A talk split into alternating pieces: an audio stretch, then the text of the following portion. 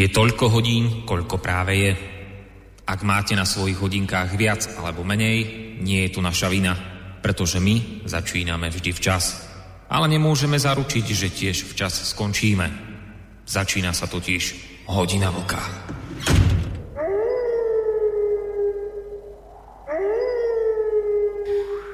Príjemný dobrý večer, piatkový vám prajem vážení poslucháči takto 22.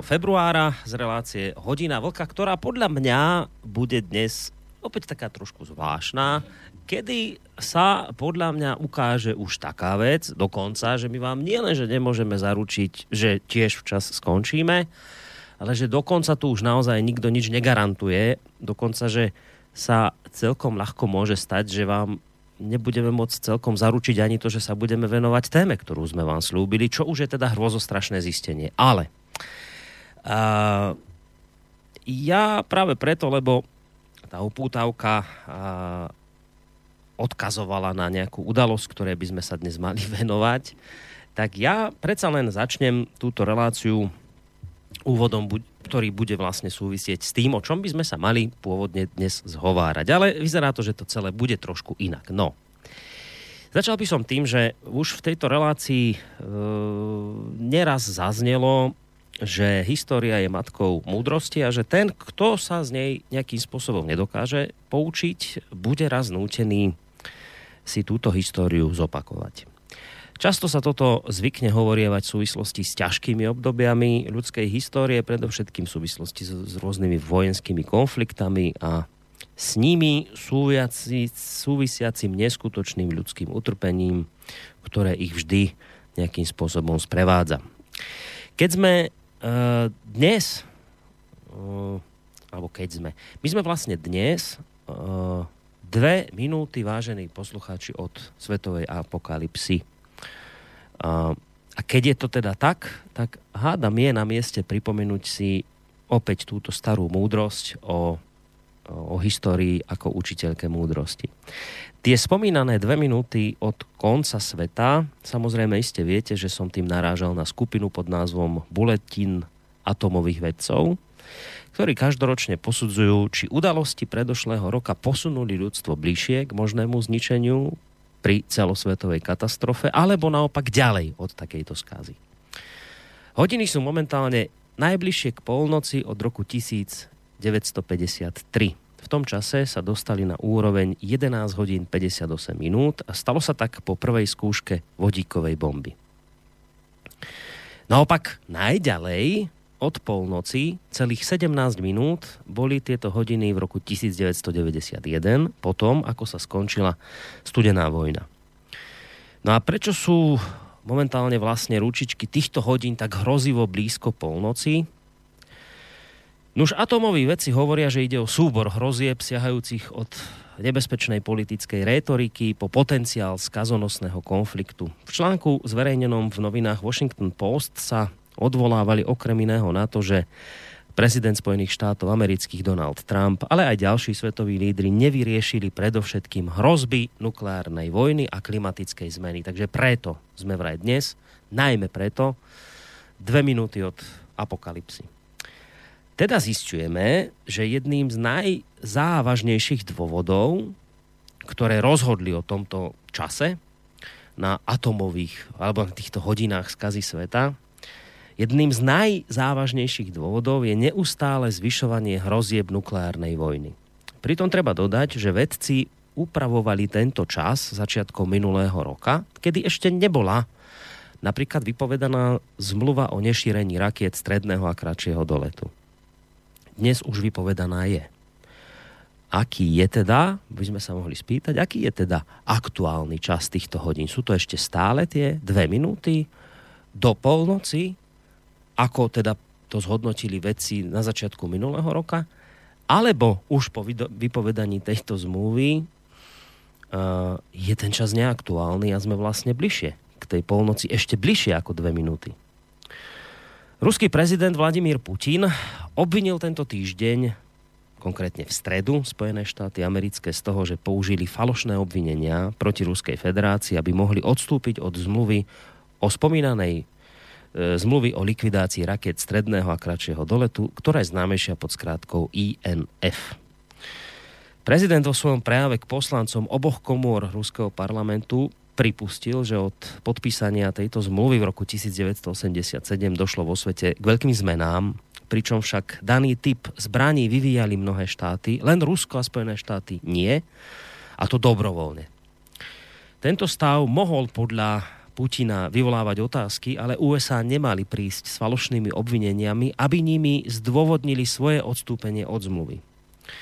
Vladimír Putin v tejto súvislosti pripomenul jeden prípad z minulosti, kedy Spojené štáty odstúpili napríklad od zmluvy o protiraketovej obrane, pričom však v tej dobe postupovali podľa jeho slov otvorene a čestne.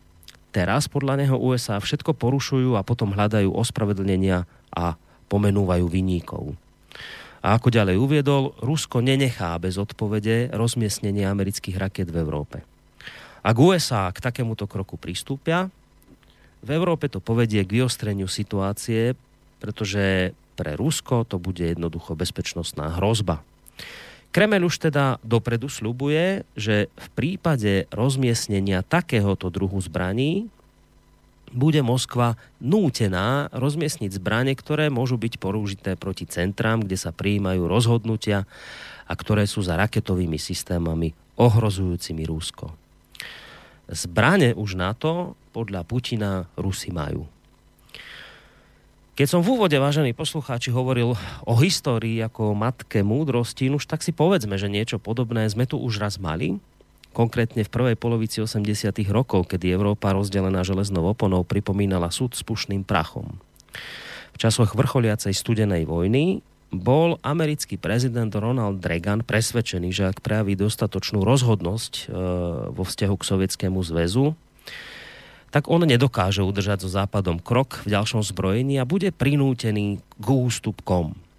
V marci roku 1983 preto Reagan vyhlásil program strategickej obrannej iniciatívy, ktorý možno niektorí poznáte pod skratkou Hviezdne vojny. Podľa tohto programu mali do konca storočia byť vo vesmíre vybudované protiraketové systémy alebo nejaký dáždnik, ktorý by Spojené štáty americké chránil pred atomovým útokom. Vojensky silný, ale technologicky zaostalý sovietský zväz nemohol realizácii takéhoto kozmického dážnika samozrejme nejakým spôsobom zabrániť, ani mu konkurovať. A tak v rámci odvetných opatrení sa rozhodol umiestniť ďalšie svoje sovietské rakety stredného doletu vo východnom Nemecku, v Československu a v Bulharsku. A tým vlastne sa rozhodol chrániť svoju bezpečnosť a svoje záujmy. Američania nenechali tento krok Moskvy bez odozvy, pretože pre zmenu aj oni to považovali zase pre zmenu za svoje ohrozenie, svojich záujmov a svojej bezpečnosti. A tak oni zase naopak rozmiestnili strely Pershing 2 a Tomahawky na svojich základniach vo Veľkej Británii, v západnom Nemecku a v Taliansku. Skrátim to. Všetko napokon vyriešila až dohoda medzi Ronaldom Reaganom a generálnym tajomníkom komunistickej strany Sovietskeho zväzu Michailom Gorbačovom, ktorí 8. decembra roku 1987 podpísali po dlhých jednaniach vo Washingtone tú historicky známu zmluvu o zničení striel stredného doletu. Reagan dal ešte pred podpisom zmluvy Gorbačovovi jasne najavo, že pokiaľ chce získať americkú hospodárskú pomoc, musí pristúpiť na jeho požiadavky. To znamená súhlasiť s bezpodmienečnou likvidáciou rakiet stredného doletu, opustiť Afganistan, povoliť emigráciu sovietských Nemcov a Židov, obnoviť slobodu náboženstva a uvoľniť represie proti disidentom. O dva mesiace na to Gorbačov oznamuje svetu stiahnutie sovietských jednotiek z Afganistanu. No a ako to, vážení poslucháči, keď sa vrátime z tej minulosti, ako to vlastne vyzerá dnes. No už dnes to vyzerá tak, že Američania prednedávnom vypovedali tú spomínanú Reganovsko-Gorbačovskú zmluvu INF, lebo e, tvrdia, že ju Rusi porušovali. Navyše, Američania sa opäť vrátili k myšlienke tzv. hviezdnych vojen, teda k myšlienke budovania svojho protiraketového vesmírneho dážnika. Donald Trump už v týchto dňoch podpísal nariadenie, na základe ktorého majú vzniknúť vesmírne síly ako zložka amerického letectva. Rusi prirodzene zbroja, ako koniec koncov aj iné krajiny, pretože hovoria o potrebe ochrany vlastnej bezpečnosti a ochrany vlastných záujmov. A aby som nezabudol, ten, kto sa dnes sťahuje z Afganistanu, už nie sú sovieti, ale Američania. Asi sa naozaj patrí v tejto súvislosti pripomenúť si ešte raz, že v časoch, keď sa šialenstvo studenej vojny skončilo, ukazovali hodiny skazy pohodlných 17 minút. Dnes, keď démon minulosti opäť vyliezol na svetlo sveta, sme od skazy možno už ani nie dve minúty. Vyzerá to, vážení poslucháči, tak, že studená vojna sa nám opäť začína, aj keď iste by mi niekto oponoval tým, že ona už dávno sa začala, respektíve, že sa nikdy neskončila. Napriek všetkým týmto nie práve najoptimistickejším vyhliadkám vám, vážení poslucháči, prajem nerušené počúvanie. A po tomto mojom úvode by ste mohli nadobudnúť podľa mňa celkom správny pocit a dojem, že dnes večer to teda bude o zmluve INF. Všetko tomu napovedá, napovedá tomu môj úvod, napovedá tomu téma, ktorú sme avizovali v programe, či už teda na našej stránke alebo na Facebooku. No ale asi to celé, ako som už spomínal, napokon dopadne inak. A ako to budeme riešiť, keď privítam môjho parťáka, ktorého už nie len, že mám na Skype linke, ale vyzerá to, vážení poslucháči, tak, že dnes to bude kvalitné spojenie, lebo sme urobili nejaké drobné technické úpravy, ktoré spočívajú v tom, že Vočko má Skype dnes nie vo svojom počítači, ale v telefóne, tak ideme si vypočuť kryštálovo čistý hlas. Dobrý večer, Vočko. Mhm, tak to je riadne čistý zvuk, dokonca tak, že sa ani nepočujeme. Čo sa to deje? Prečo ho nepočujem? Halo, halo, Vlčko, počujeme sa? Nepočujeme. Slyším. No, už ma počuješ? Ja te slyším. Výborne, a teraz už mi aj teba, ale chvíľu sme ťa e, neslyšali, či ako sa to povie. Nepočuli. Už je to dobré? Si tam? No já tu jsem, ale Dobre. asi si budu muset vyměnit, Čo? vyměnit sluchátka. Ale my ťa počujeme teraz výborne. Ja neviem, či aj ty nás, či ti nejako vypadáva, či nie. Já tě, já tě slyším pořád, No. ale asi to bude chtít jin, jinou soupravu, bych A, řekl. hej? A čo, ty máš nejaký zlý... zlý lebo, Hmm. lebo, lebo u nás je to teraz výborné. U nás, u nás nie je problém. My ťa počujeme dobre. Ak ty máš... Já, Pro... já vyměním No dobre, tak vymieň. Takto to dopadne, keď slúbujete dopradu, že to bude bezproblémové. No, nevadí. Ale tak hádam to nejakým spôsobom vyriešime. Kým uh, si Vlčko urobí výmenu, ktorú potrebuje, tak ja za ten čas... Slyšíme se? Slyšíme. Slyšíme se, Borisku? Počujeme, počujeme. A dobre je to teraz u teba? Tak. No, já tě slyším. Já Tak jsem tě dobré. slyšel pořád, ale zřejmě, Dobre, zřejmě mám něco na sluchátce. Nie, ale už je to dobré. Na tom... už je to dobre. Už ťa počujeme, tak vítajú nás, Vlčko. Uh, dobre, fajn. Z- Zvuk je výborný, dúfame, že nám to takto vydrží, lebo prešli, ako som hovoril, z počítača na telefón. No, ešte predtým, ako čokoľvek povieme ďalšie, dobrý večer ešte raz aj vám, vážení poslucháči. Samozrejme, ja vám hneď vysvetlím, že prečo som tvrdil, že asi pôjdeme po iných témach, ale v každom prípade, ak budete cítiť potrebu reagovať na to, o čom sa dnes budeme rozprávať, telefón 048 381 0101, mail studiozavináč slobodnyvysielac.sk alebo e, naša internetová stránka, zelené tlačítko, otázka do štúdia. No a teraz idem e, trošku vysvetliť, že čo som ja tým svojim záhadným úvodom myslel. Začal som tú tému tak, ako bola avizovaná v programe, lenže ja v čase, keď som Vlčkovi túto tému navrhoval, tak som si vlastne neuvedomil jednu vec a síce to, že my sme sa vlastne nedávno, nie v tej minulej, ale predminulej relácii vlastne venovali práve zmluve INF, hoci to bolo také niečo bezprecedentné, čo sa tuto v ten večer udialo, lebo my sme pôvodne mali riešiť uh, Afganistan a stiahovanie amerických vojsk z Afganistanu. Lenže v tej dobe, ja si na to spomínam, akurát v tom čase vyšla tá správa, že Spojené štáty odstupujú od zmluvy. Ja som to teda hneď v úvode prečítal, lebo to bola aktuálna vec a pôvodne som tak očakával, že že sa k tomu vyjadríme jednou, dvoma vetami a možno to potom odsunieme do nejakej najbližšej relácie. Lenže čo osud nechcel, tak sme sa v rámci tejto udalosti zakecali, hoci sme to vôbec nemali pripravené, e, že sme tomu nakoniec venovali celú reláciu a k Afganistanu sme sa vlastne vôbec nedostali. No. Tak ja som si tak povedal, že, že by, a to vtedy to bolo naozaj neplánované, e, vtedy to bolo také niečo, že naozaj sme to neočakávali a napriek tomu sme z toho celú jednu reláciu vyskladali, tak som si povedal, že ak to vtedy bolo neplánované, takže by som dnes urobil opačný scenár, ale už plánovaný a síce, že keď dnes pre zmenu hovoríme o, a avizovali sme zmluvu INF, ktorej sme sa ale neplánovane už venovali. Takže by sme spravili takú zmenu, že vlastne by sme dnes poriešili ten Afganistan a stiahovanie Spojených štátov z Afganistanu. Lebo toto je vlastne dlh, ktorý ešte voči vám, poslucháčom, máme, pretože sme vám to dve relácie dozadu avizovali a ani len ťuk sme k tejto téme nedali.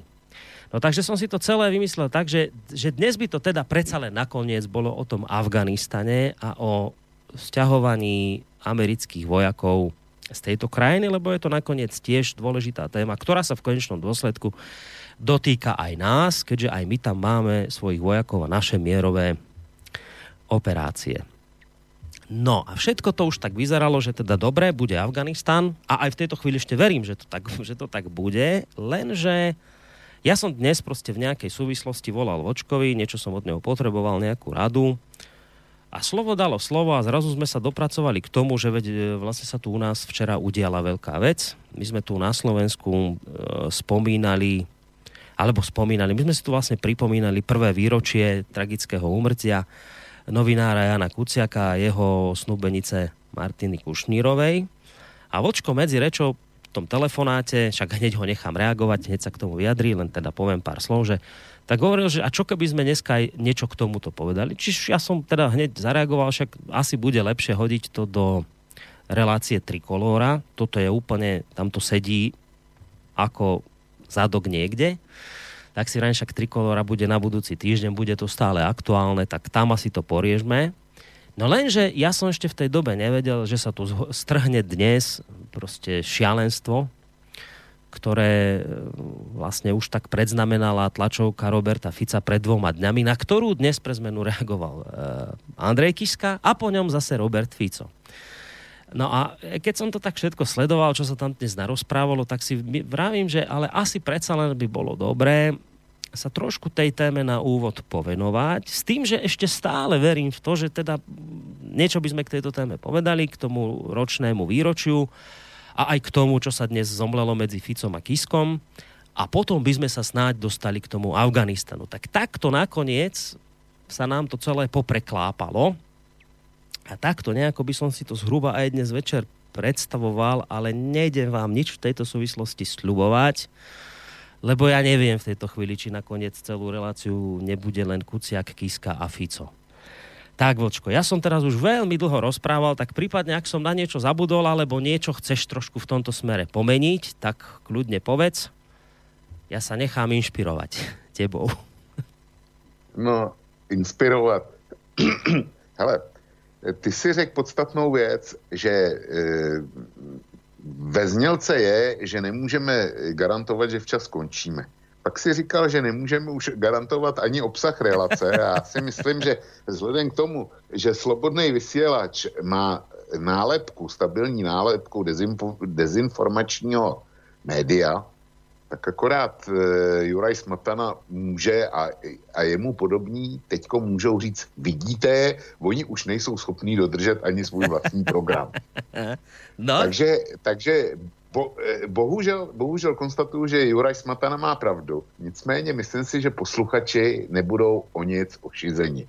Protože to, co se děje u vás, víš, u nás je společnost rozdělená a e, jak si prezident není můj šálek čaje, což je zřejmé a všichni to vědí. Ale když jsem dneska e, po, naší, e, po našem rozhovoru, o kterém už si se zmínil, projížděl internet a díval jsem se na podrobnosti toho, jak se to mastí u vás, tak takhle rozdělená společnost, to je teda unikát. Ehm, já bych Eh, nevím, nevím, jestli v celé Evropě, protože když se člověk podívá do Polska, do Maďarska, tak ono to je přibližně stejný. Ale u vás to nabývá naprosto absurdních forem, protože dejme tomu v Polsku a v Maďarsku e, ta rozdělená společnost, ty dva poly, ty jsou jasně vyhraněný. Dejme tomu na nějakých jakoby věc, věcných principech. Ale u vás mi ten věcný princip schází.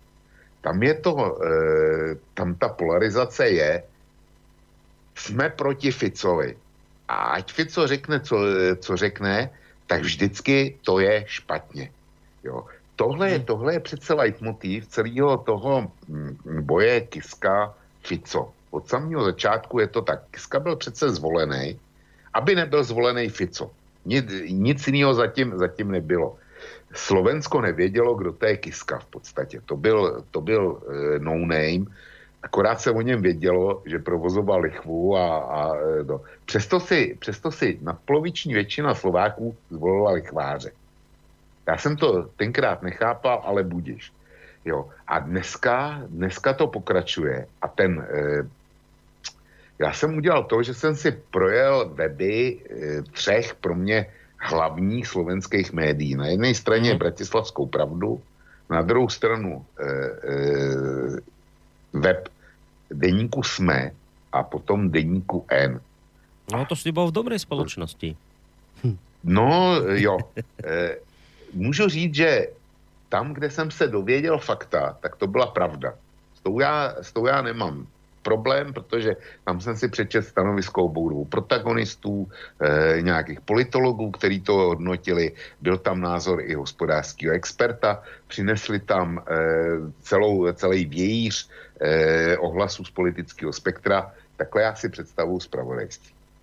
A pak jsem, pak jsem zajel na teda ty, který, který stojí na té na správné straně, který vždycky vědí, jak by to mělo být a co by to mělo být a, a vůbec prostě ty, ty, ty většině správní. A to jsem, to jsem teda jenom zíral. A vzhledem k tomu, že, že mám největší perly před sebou, a musím říct ještě teda jednu podstatnou věc, že e, na rozdíl od pravdy, tak e, jsme a Deník N se příliš neobtěžují s nějakou faktografií. Prostě Eh, buď mlčí o nějakém pozadí, anebo tam dávají eh, vysloveně jenom málo informací a pouze ty, který nějakým způsobem podporují Kisku. Ale vrcholem pro mě je něco, co bych rád přečet. Eh, na de- v komentářích deníku jsme je jakýsi sloupek jistého Petra Tkačenka. Já nevím, kdo to je, nevím. Ano, nevím, to je komentátor co. deníka. No, nevím, jak je dobré, jak je populární, jak do toho vidím. Prostě tohle, tohle o něm nevím.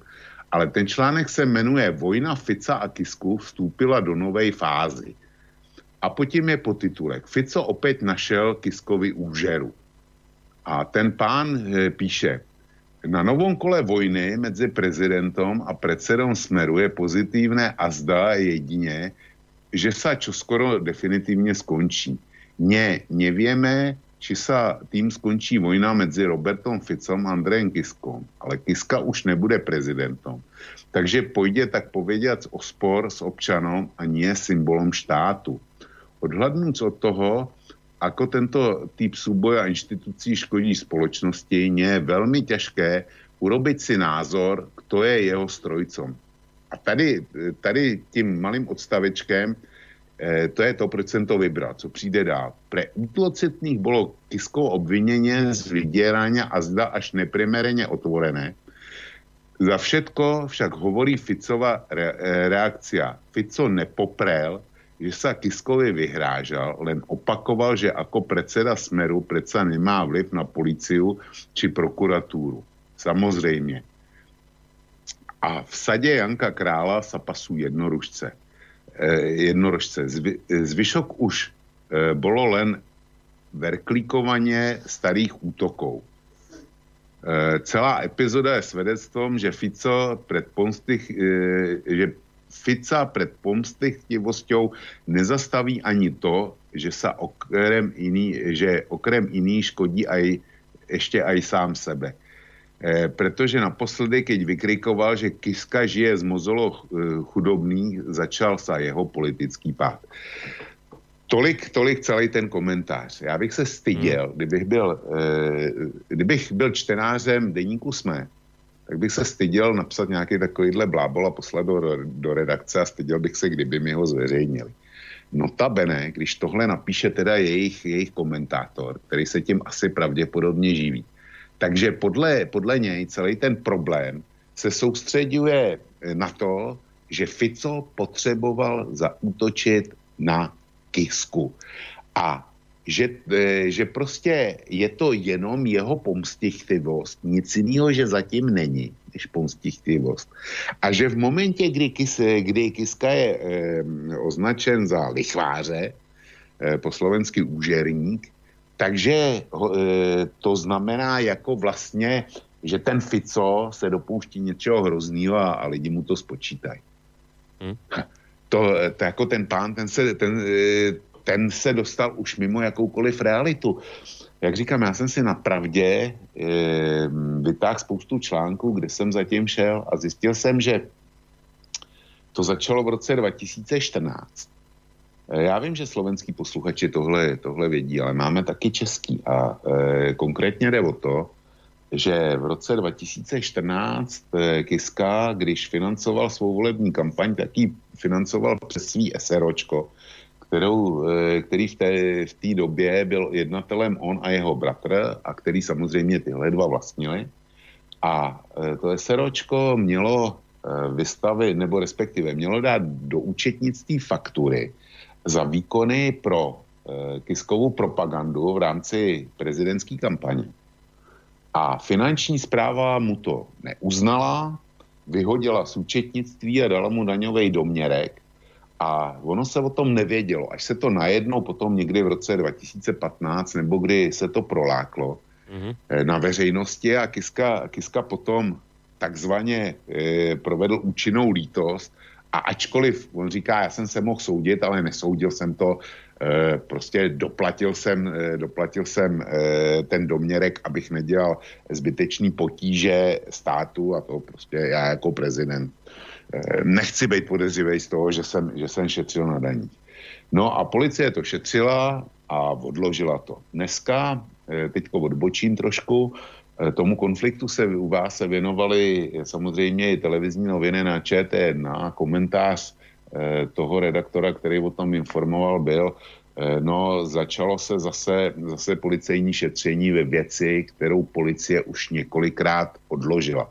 Áno, oni, áno. oni nikomu nestraní, jakoby, ale tenhle komentář, eh, komentář hovoří sám za sebe, protože je to v potónu No oni tomu Kiskovi asi, asi ubližují, protože to bylo několikrát zastavený a najednou se to objevilo zase. E, tolik k české televizi. A e, na stejnou notu hraje prezident Kiska. Jenomže já jsem si na, já jsem šel dál a opravdu jsem hledal, tak jak jsem zvyklý.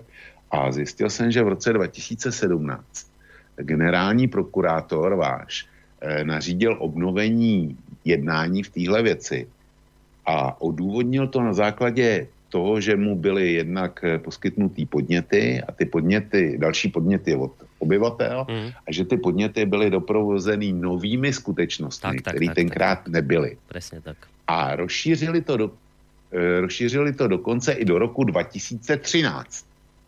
Čili, eh, a jestliže dneska z toho je výstup, že byl obžalovaný, nebo teda eh, bylo sděleno obvinění eh, současnému jednateli té společnosti bratří Kisků, tak samozřejmě, že se asi něco změnilo a něco se dohledalo.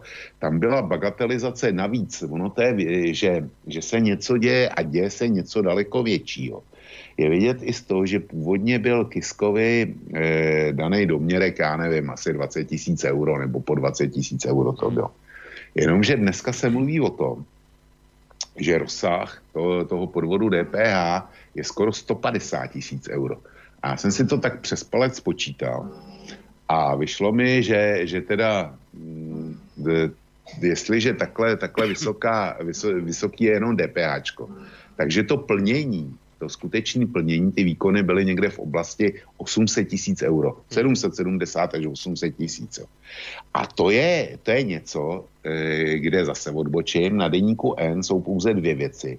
Z nich je, je, jeden, jeden článek je vystoupení nějaký paní, eh, která dělá daňovou poradkyni někde a e, tak to bagatelizuje, ta říká, no prostě to se stát může, že firma se přehlídne a tak dál a tak dál. A, a kdyby to bylo, kdyby, kdyby takhle měli postupovat, tak jak postupují teď vůči, vůči tomu jednatelovi odpisky, tak by to znamenalo kriminalizaci všech podnikatelů na Slovensku, který se e, jako daňově spletou.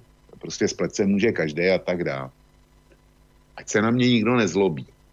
Jestliže jde celkově o plnění, a já jsem zase těch článků jsem čet několik, kdy, kdy Kiska to zdůvodňoval, že něco byl nějaký předvolební letáky, něco bylo vydání jeho knížky, asi 9 tisíc eur a tak dále. Jinými slovy 880 tisíc nebo 770 eh, tisíc až 800 tisíc euro.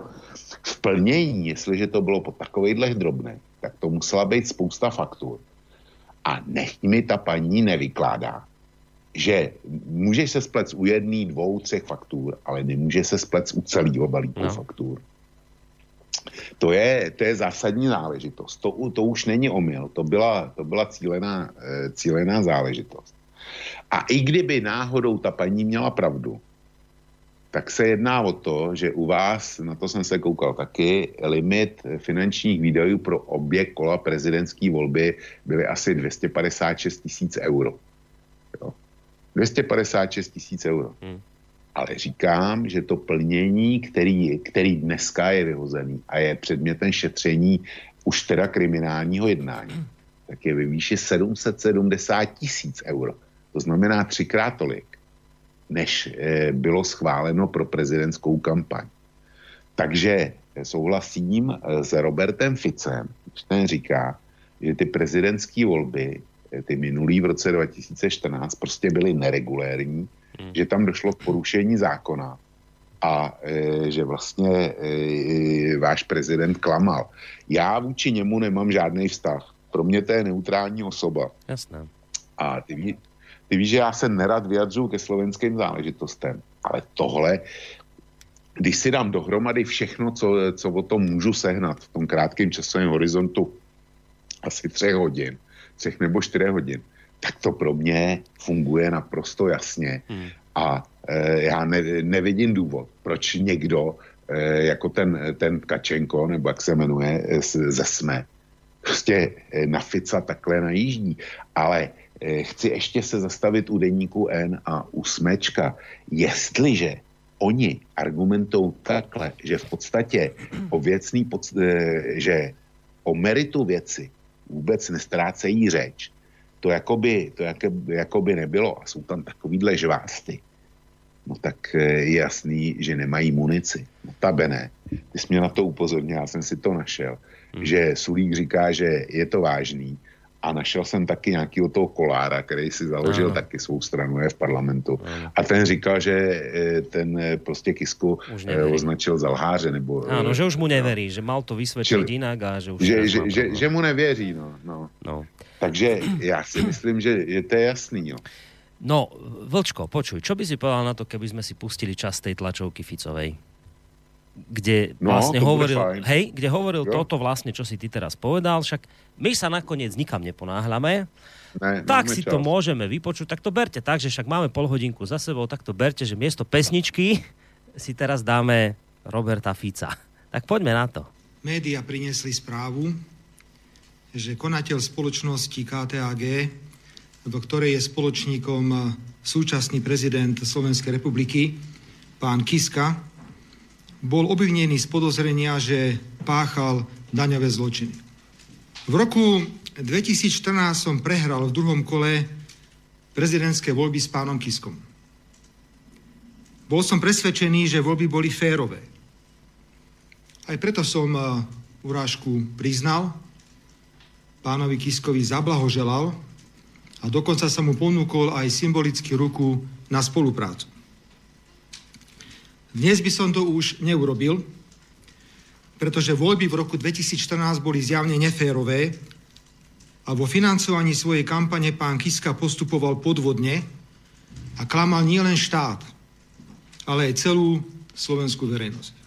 Pán Kiska oznámil ministerstvu financií, že celú kampaň financoval z vlastných prostriedkov a že neprekročil zákonom stanovený finančný limit. Túto listinu aj podpísal ako verejnú listinu. Pán Kiska očividne klamal, pretože preukázateľne v roku 2014 jeho kampaň 100 tisícoch eur financovala obchodná spoločnosť KTAG, v ktorej v tom čase bol nielen spoluvlastníkom, ale bol aj konateľom. Konateľom bol až do mája 2014, do obdobia, keď nastupoval ako prezident Slovenskej republiky do funkcie. Táto spoločnosť si výdavky na Kiskovú kampaň započítala do nákladov a s drzosťou typickou pre podnikateľov karpatského typu, táto firma požiadala štát nielen o vratky DPH, ale ešte aj znížila daň z príjmu. Je len odhad, že pán Kiska chcel, aby mu štát, teda iní daňoví poplatníci, uhradili náklady jeho kampane minimálne vo výške medzi 200 až 300 tisíc eur. Opakujem tým, že v rozpore so zákonom jeho spoločnosť žiadala vrátky DPH a krátila daň z príjmu.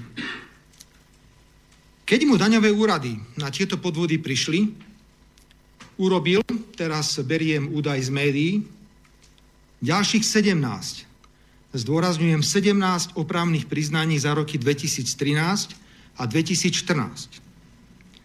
Dodatočné opravné daňové priznania nerobil dobrovoľne, ale pod tlakom informácií, ktoré sa začali objavovať o financovaní jeho volebnej kampane. Inak by neurobil nič a čakal by, že jeho podvody z roku 2013 na DPH by mu prešli. Vážené dámy a páni, keď sa začali orgány činné v trestnom konaní o podvodné financovanie Kiskovej volebnej kampane zaujímať, pán Kiska označil Slovensko vlastnú krajinu. Krajinu, ktorej je prezidentom, za mafiánsky štát. Keď vyšli najavo jeho pozemkové machinácie vo Veľkom Slavkove, hovoril, že konal v dobrom úmysle. A v podstate, že za to môže štát, lebo štát zlyhal.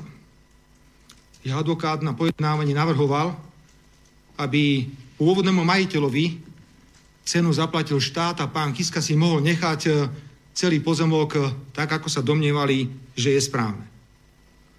Neskôr ale vyšlo na povrch, že pán Kiska nielenže poznal takmer všetkých aktérov pozemkovej mafie, ale s niektorými aj priamo komunikoval. Včera nám pán Kiska oznámil, že sa v súvislosti s obvinením konateľa jeho spoločnosti nenechá zastrašovať a že zajtra povie viac.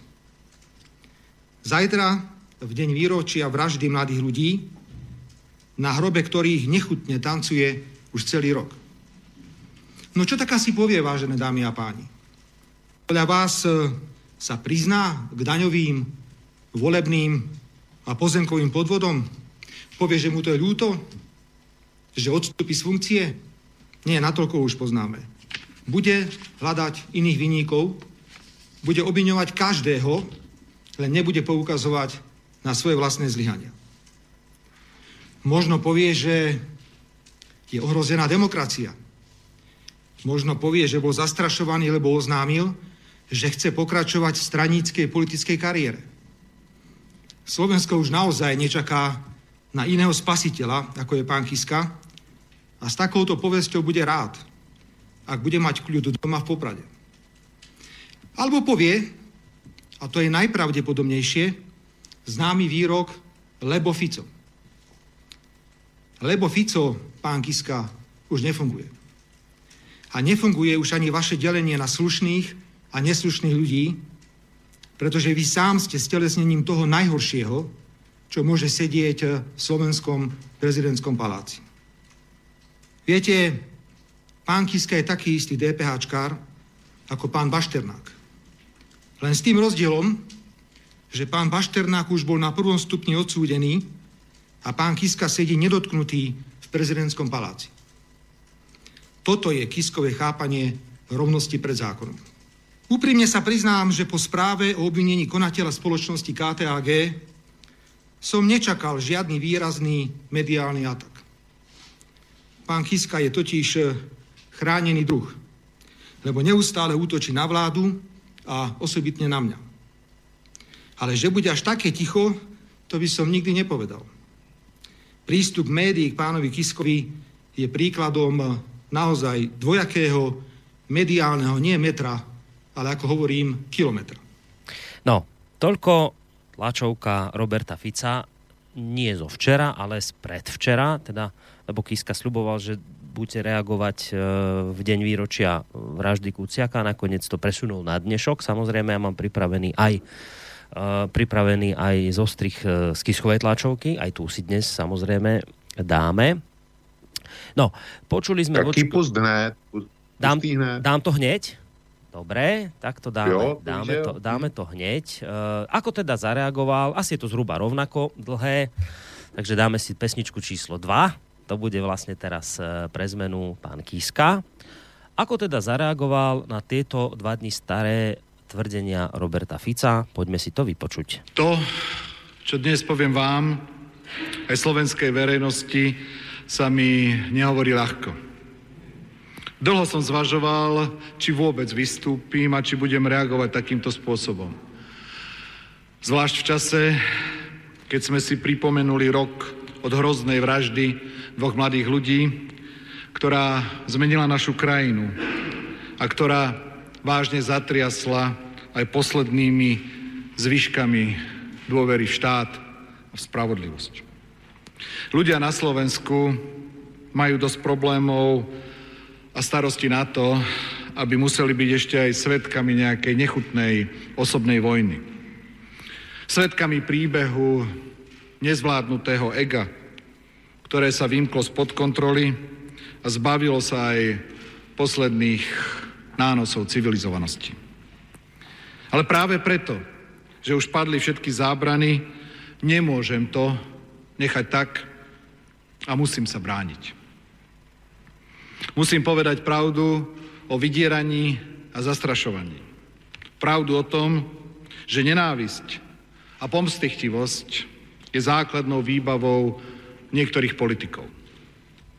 Minulý týždeň začala polícia trestne stíhať konateľa firmy KTAG spoločnosti s viac ako 25 ročnou bezproblémovou minulosťou.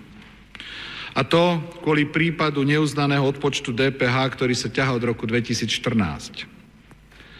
Počas týchto piatich rokov až do dnes KTAG spolupracovala s daňovým úradom, doplatila presne všetky dane podľa nálezov kontrol a sama spravila daňové priznania opravné za rok 2013 aj 2014. Napriek tejto súč- súčinnosti spoločnosť od roku 2015 vyšetruje polícia a jej konateľ. Zamestnanci a dodávateľia sú opätovne a opätovne vypočúvaní na daňových úradoch alebo na polícii. Dvaja vyšetrovateľia žiaden trestný čin nevideli. Podarilo sa to až do tretice. A to deň potom, ako predseda strany Smer Fico oznámil, že sa už nebude ďalej uchádzať o funkciu sudcu Ústavného súdu, začala polícia trestne stíhať konateľa spoločnosti KTAG. Nestalo sa to náhodou. Trestné stíhanie je pomstou. Pomstou Fica za to, že som mu ako prezident odmietol slúbiť politický dôchodok na ústavnom súde. Z návrhu obvinenia je zrejme, že následne potom, ako sa v júni skončí, môj mandát prezidenta Slovenskej republiky, budem obvinený aj ja osobne. A hrozí mi trest odňatia slobody na 7 až 12 rokov. Áno, presne tak vyzerá pomsta. Všetko sa to začalo pred 5 rokmi. Pred 5 rokmi som si dovolil poraziť vtedajšieho premiéra Fica v prezidentských voľbách. Keby vtedy vyhral a dnes bol prezidentom Slovenskej republiky on, o KTAG a jej daniach by nikto ani nechyroval. A problém KTAG by bol rovnaký ako desiatok tisícov iných podobných podnikateľských subjektov na Slovensku, ktorým finančná správa nariadila doplatiť dane. Jedna vec je, keď sa človek nedokáže zmieriť s prehrou a nevie, nevie dôstojne odísť z politiky. Ale druhá vec je zneužívať moc na únik informácií, nepretržitú diskreditáciu a šikanovanie politického súpera a jeho spolupracovníkov. Jedna vec je každý týždeň robiť krik na tlačových besedách a bez zábran nadávať politickým súperom. Druhá, pre civilizovanú spoločnosť nepredstaviteľná vec je použiť orgány činné v trestnom konaní na osobnú pomstu. Možno ste zaregistrovali, že v posledných dvoch mesiacoch sa predseda strany Smer Fico náhle prestal po svojich vystúpeniach venovať mojej osobe. Ani jeden osobný útok. Nebola to náhoda. Od decembra minulého roku totiž cez prostredkovateľov, ale aj priamo mne ako prezidentovi oznámil, že chce byť predsedom ústavného súdu. Neoznámil mi to ako fakt oznámil mi to ako vyhrážku. S tým, že buď ho vymenujem, alebo sa vojna proti mne spustí na novo. Na osobnom stretnutí 14. januári za prítomnosti predsedu vlády Petra Pellegriniho zaznelo, že v prípade jeho menovania sa situácia vo vzťahu ku mne utlmí na všetkých frontoch a úrovniach. Odmietol som Nikdy som sa nedal a ani sa nedám vydierať. Nikdy sa nenechám zastrašiť. Ficovi som odkázal, že ho za sudcu ústavného súdu nevymenujem. A toto moje rozhodnutie platí aj po tom, čo minulý týždeň polícia začala stíhať konateľa spoločnosti, v ktorej som spolumajiteľ. Opakujem, nenechám sa zastrašiť a nenechám sa vydierať. No aby sme, to, aby sme to mali už naozaj kompletné, toto bude kratučký zvuk. E, dnes mal, samozrejme, ako som už naznačil, na tieto tvrdenia Kisku reagoval dnes Fico, ktorý okrem iného povedal toto. Dámy a páni, pred chvíľou ma prezident Slovenskej republiky, pán Kiska, obvinil, že som ovplyvňoval orgány činné trestnom konaní s cieľom obviniť konateľa spoločnosti KTAG ktorá nelegálne financovala prezidentskú kampaň pána Kisku. Dôvodom, prečo to povedal, je vraj to, že mi niekedy oznámil, že ma nebude menovať za sudcu Ústavného súdu Slovenskej republiky. Takéto vyhlásenie pán Kiska k mojej osobe nikdy neurobil a nikdy ho neurobil ani v súkromných rozhovoroch. Ale obviniť ústavného činiteľa Slovenskej republiky, poslanca Národnej rady, a predsedu najsilnejšej politickej strany, že má na špagátiku políciu, prokuratúru a že tieto inštitúcie na povel, na telefonát v priebehu 24 hodín spustia proces obvinenia konkrétnej osoby, to je silná káva. Ja očakávam od orgánov činných trestnom konaní, od policie, od prokuratúry, že sa k tomuto obvineniu vyjadria že ho odmietnú, pretože neexistuje absolútne žiadny dôkaz, neexistuje žiadna komunikácia mojej osoby strany Smer sociálna demokracia s akýmkoľvek orgánom činným trestom konaní, ktorý v tejto veci e, koná. No a doplníme to. Dnes dal Fico takúto výzvu, že očakáva, že zareaguje policia, generálna prokuratúra už zareagovali. Uh, tak Polícia Slovenskej republiky, ako aj generálna prokuratúra odmietli akýkoľvek vplyv na vyšetrovanie zvonkajšieho prostredia. Podľa policajného prezídia došlo k obvineniu osoby konateľa firmy KTAG po dohode s dozorovým prokurátorom a ak má ktokoľvek podozrenie o protiprávnom konaní policajta, môže podľa polícia, pre, po, e, prezidia policajného zboru podať podnet na úrad inšpekčnej služby.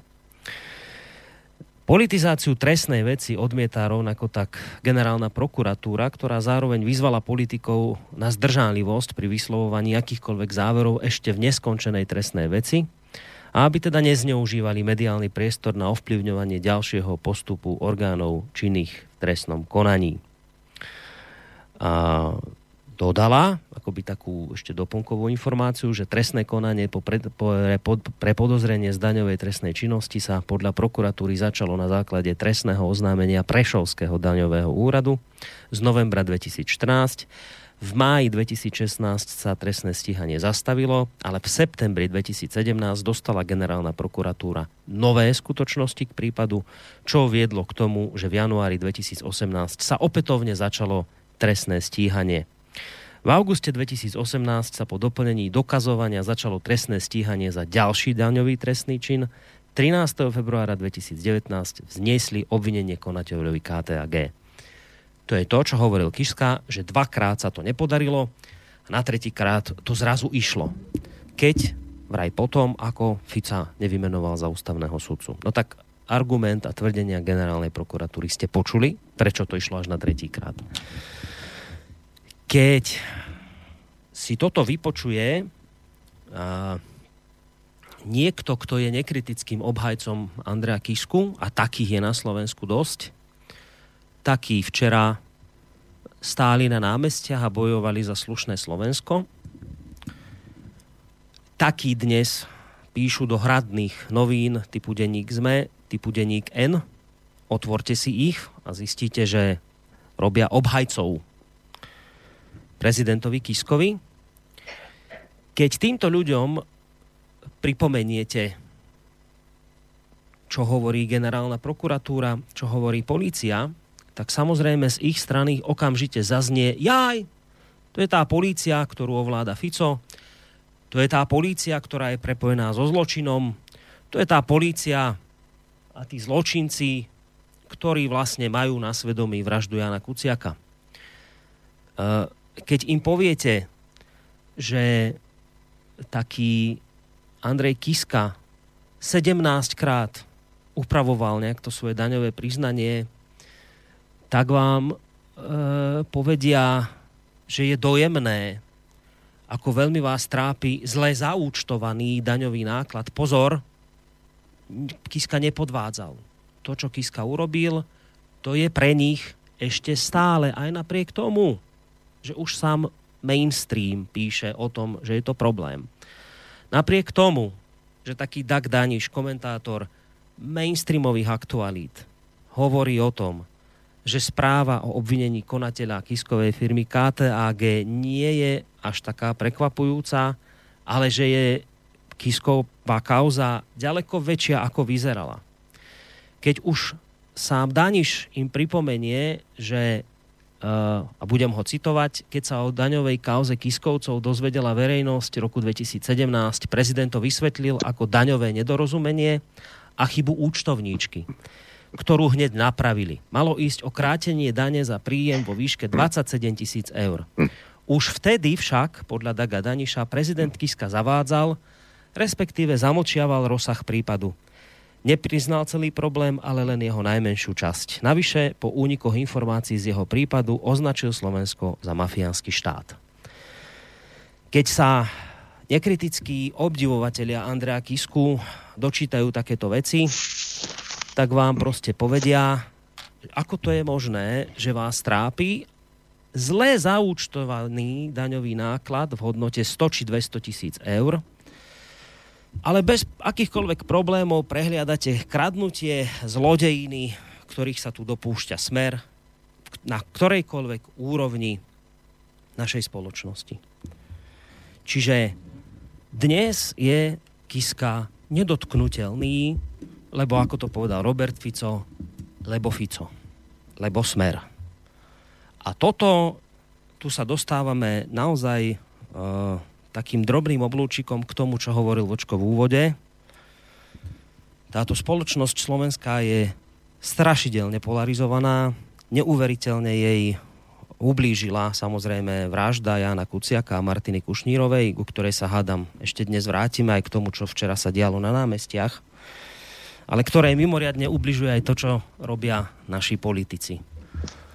A ja sa začínam reálne obávať o túto našu spoločnosť, kam toto všetko, kam toto všetko dospeje, pretože my tu už máme naozaj obrovské množstvo ľudí, ktorí keď sa povie Fico, keď sa povie Smer, ak majú krv pred očami, všetko sa zatemní a zrazu je všetko jedno.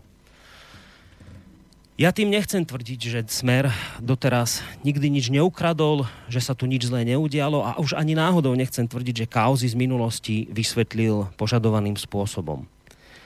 Ale ak sme sa dostali do bodu, že budeme prehliadať očividné zlodejiny toho, koho sme si vyvolili za kráľa slušňákov, že budeme prehliadať jeho daňové kauzy, jeho pozemkové kauzy, kde už momentálne súd rozhodol, už je to súdom rozhodnutá vec, že pozemok patrí Zubárovi a nie Kiskovi. A ak budeme prehliadať jeho volebné podvody len preto, lebo Fico no tak táto spoločnosť je podľa mňa na najlepšej, najlepšej ceste do pekla. A toto je to, čo je podľa mňa mimoriadne zlé, lebo to potom, to potom ja už by som sa opakoval. Nechce sa mi už ani k tomu nič vraviť, lebo ma to iba rozčuluje. Vlčko, povedz ty niečo.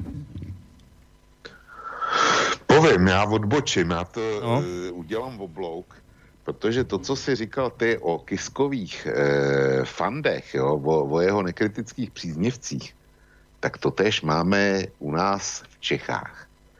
Eh, Kiska říká, Robert Fico se mi mstí, protože, protože jsem ho nechtěl jmenovat ústavním soudcem, nebo řekl jsem mu, že, eh, že ho nejmenuji ústavním soudcem.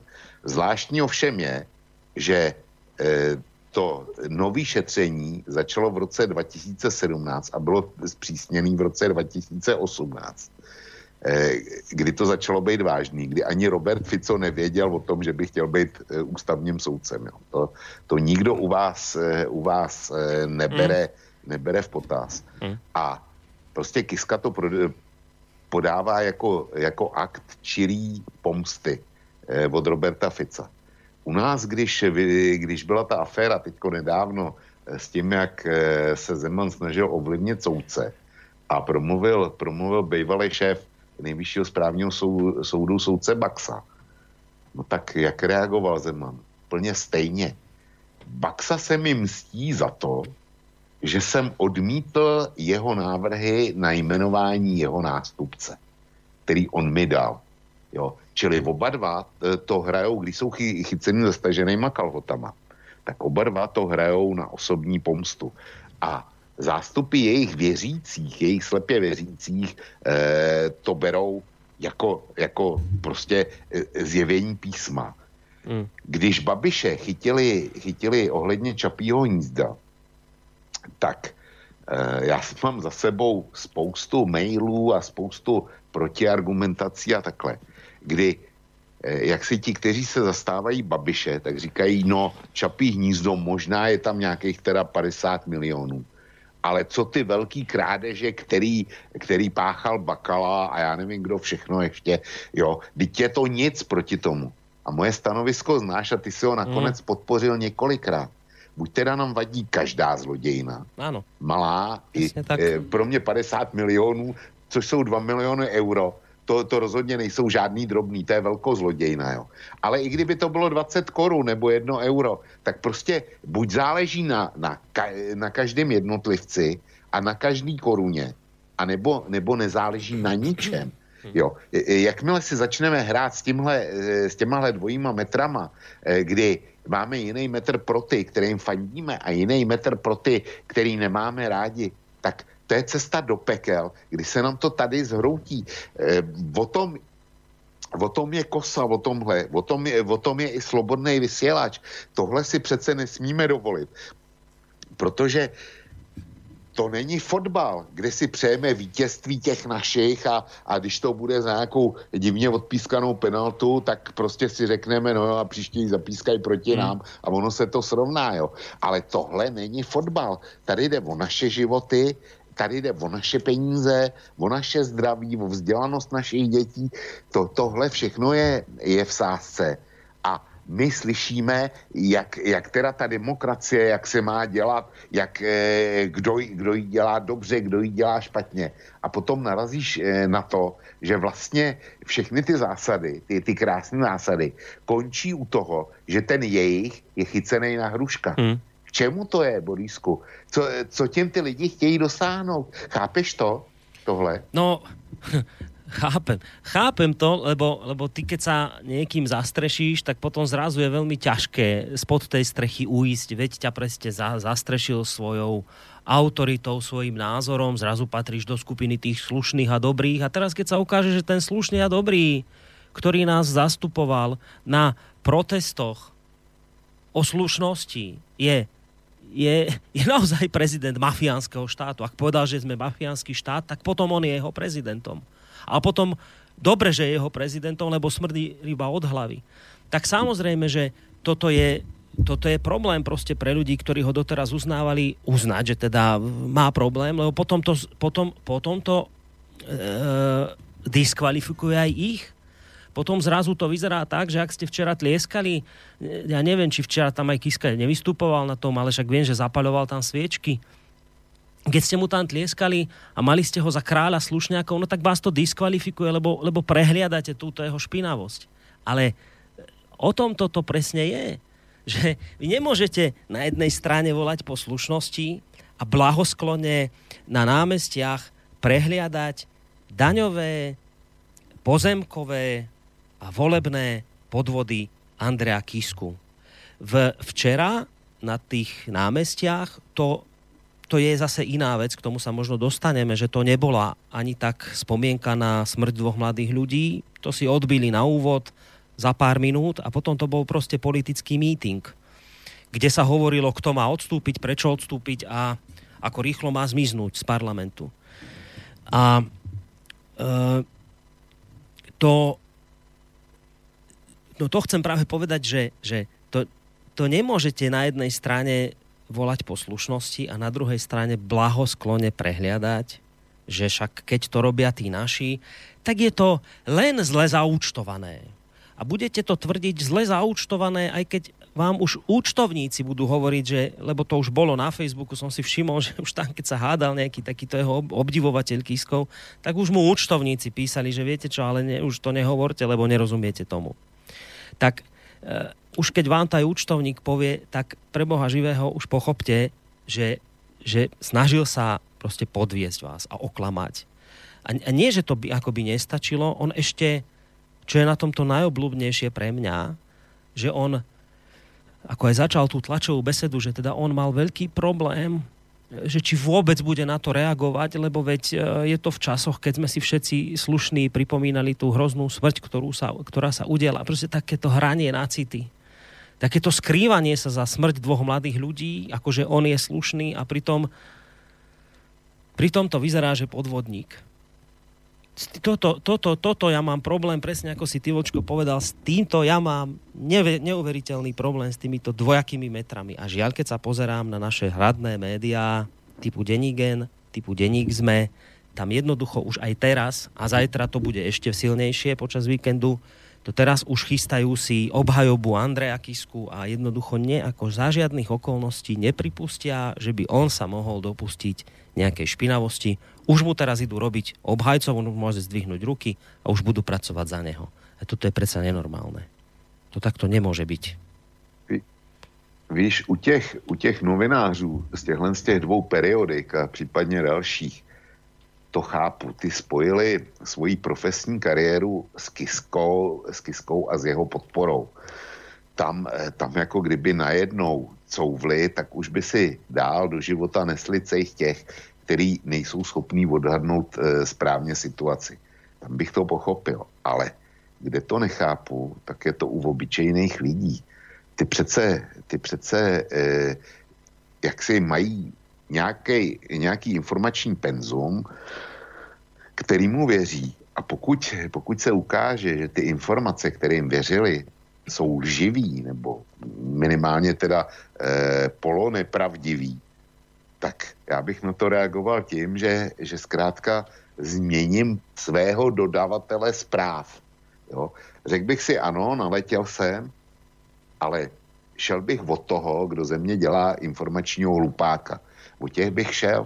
A proč to ty lidi neudělají? To je to, co já nechápu. Ty profesionálové, který, který e, ty nemají možnost souvnout. Ty se, ty zkrátka spojili svůj osud e, s Kiskou, tak jim nezbývá nic jiného. Ale, ale proč jejich konzumenti tohle, tohle, tohle si nepřeberou a neřeknou si, ať, ať udělají to tež, co si udělal ty, ať si přečtou vystoupení Roberta Fica, kdy on uvádí jednotlivý body, co se kdy stalo, kolikrát se to stalo, proč se to stalo, co to znamenalo. Prostě on uvádí fakta. A může být, já bych, já bych se soustředil na to, abych, abych ty fakta přeskoumal a jestliže, jestliže jsou jsou pravdiví, tak potom, potom bych se pokusil o jinou, o jinou e, interpretaci, ale ono se to moc jinak interpretovat nedá, aspoň teda pro mě ne. Hm. Jo? A že jsem, zvyklý, e, že jsem zvyklý pracovat s materiálama a nacházet mezi tím souvislosti nebo skrytý významy a tak dále. Ale e, já bych asi nedokázal, nedokázal toho Fica nějak moc korigovat. Prostě já tam nevidím prostor. Hmm. Jo, natož, natož teda eh, člověk, který, který je zvyklý číst zprávy povrchně nebo, nebo tak nějak, tak ten, eh, když nemám tu šanci já, tak logický nemá ani on. A naproti tomu nechci se bere eh, to, co říkal Kiska. To je samý emotivní útok no. na city, to je ukazování na toho druhého, nikoliv, aby byly vyvrácený fakta, ale emoční útok eh, ad hominem na hmm na svého oponenta. To, co on vyčítá, vyčítá eh, Robertu Ficovi, zdůřelý ego a hmm. eh, já nevím, co všechno, tak je ty osobní věci, tak tohle provozuje čistě eh, Andrej Kiska. Je milý to. A stejně zrovna tak si počíná Miloš Zeman eh, oproti svým kritikům, speciálně teda v kauze, v kauze soudců. A hmm. úplně stejně si u nás počíná Andrej Babiš v kauze e, Čapí hnízdo nebo e, toho jeho syna a tak dále. To jsou vždycky emotivní útoky. A e, mě už život naučil to, že jakmile někdo útočí přes emoce, tak nemá argumenty. Hmm. A nebo ví, že ty argumenty e, prostě proti němu mluví do té míry, že už mu nic jiného nezbývá, než, než, než zautočit takhle. No, vieš, teraz naše médiá, aj vaše, však pozerám aj ČT, už obleteli fot- fotografie smutného Kisku, ktorý hovorí, že ho Fico vydieral, aby ho menoval predsedom ústavného súdu. Už sa to prehodí na túto kolaj. A teraz médiá, ktoré mu robia obhajcu, samozrejme budú teraz točiť tento príbeh. Príbeh o tom, ako je to pomsta Roberta Fica za to, že ho teda nemenoval za ústavného sudcu, ale celé toto je proste postavené na nelogickom základe, lebo Poprvé, ak by to aj bola pomstichtivosť Roberta Fica, nech aj je, nech aj je to zdurelé ego. Ale veď predsa uh, môžeš ty uplatniť takúto pomstichtivosť na niekoho, kto je čistý? Môžem ja aj moje zdurené ego obviniť teba z toho, že si, uh, keď ma naštveš v tejto relácii a budem ti chcieť ublížiť, tak ťa obviním z toho, že si daňovo podvádzal, že si nejaký pozemok ukradol nejakému zubárovi a že si si navýšil e, finančné prostriedky na kampaň, že si prekročil limit. Ja ťa z toho môžem obviniť, ale ty mi okamžite na druhý deň otrieskaš o hlavu, že nech teda dodám dôkazy. A ja ich nebudem mať, lebo som si to vymyslel.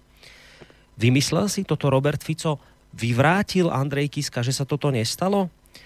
Jediné, čo som od Kisku počul, bolo presne ako spomínáš, samé emócie, samé plačkanie nad tým, ako mu zase niekto ubližuje a ako on je ten dobrý a správny, ako chce pomáhať a za to mu všetci ubližujú na okolo. Ale zároveň som od Kisku počul, že, že vraj keby bol vtedy býval vyhral Fico prezidentskej voľby, tak jeho kauzu KTAG si dnes nikto nevšimne. to bol pán Kiska, čo za argument, ktorý ste použili. To v preklade znamená, že ste povedali asi toto. Keby Fico bol vyhral prezidentské voľby, tak moje podvody dnes nikto neodhalí. No tak to teda ďakujem pekne za takúto slušnosť, pán prezident. To je teda naozaj ukážka slušnosti, odvolávať sa na to, že vaše podvody sa odhalili len preto, lebo ste prezident. A že sa odhali, odhalili len preto, lebo ste sa dotkli ega Fica. To by som očakával od médií, že teda toto okamžite otrepú Kiskovi od hlavu, ale samozrejme tie na to mať nebudú, tie budú teraz držať stopu, ktorú im Kiska podhodil, že teda je to, je to pomsta Fica. Uh, ja ešte som zároveň prekvapený z toho, keď som od Kisku počul, že mu vadí, keď sa zneužíva moc na únik informácií. Čím teda dával najavo, že Fico mal nejakým spôsobom sa dostať k informáciám, ku ktorým by sa inak nemal ako dostať. Samozrejme, že policia aj generálna prokuratúra to vylúčili, ale obhajcovia a obdivovatelia prezidenta Andreja Kiska, Kisku povedia to, čo som už tvrdil, to je nič tejto polícii, to je celá Ficová záležitosť polícia, to všetko má pod palcom, takže tomu sa veriť nedá a je to vybavené.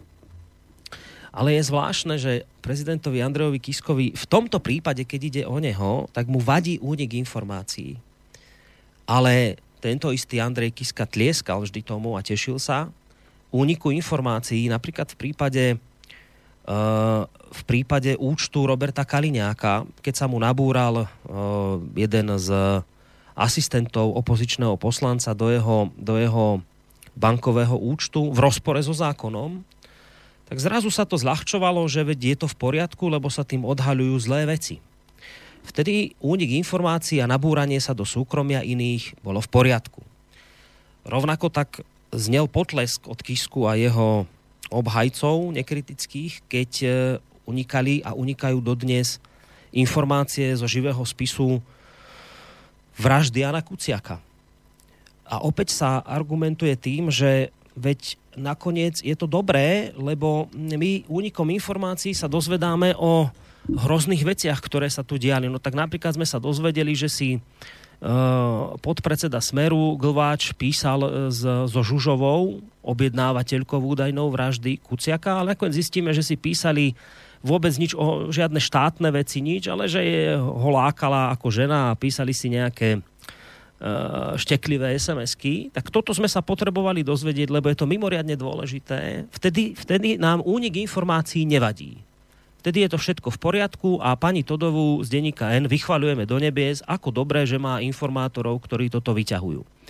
Polícia tá sa chytá za hlavu, tá je nešťastná z tohto úniku informácií, lebo teda tvrdí, že im to marí vyšetrovanie, ale my sa tešíme, lebo my e, v tejto chvíli odhalujeme, odhalujeme zlé veci a únik informácií je v tomto prípade žiadaný. Keď sa to udeje Androvi Kiskovi, tak zrazu sa to udialo, lebo sme mafiánsky štát.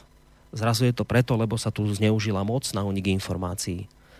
A toto je opäť nič iné ako naozaj dvojitý kilometr, ktorý sa v tomto prípade používa.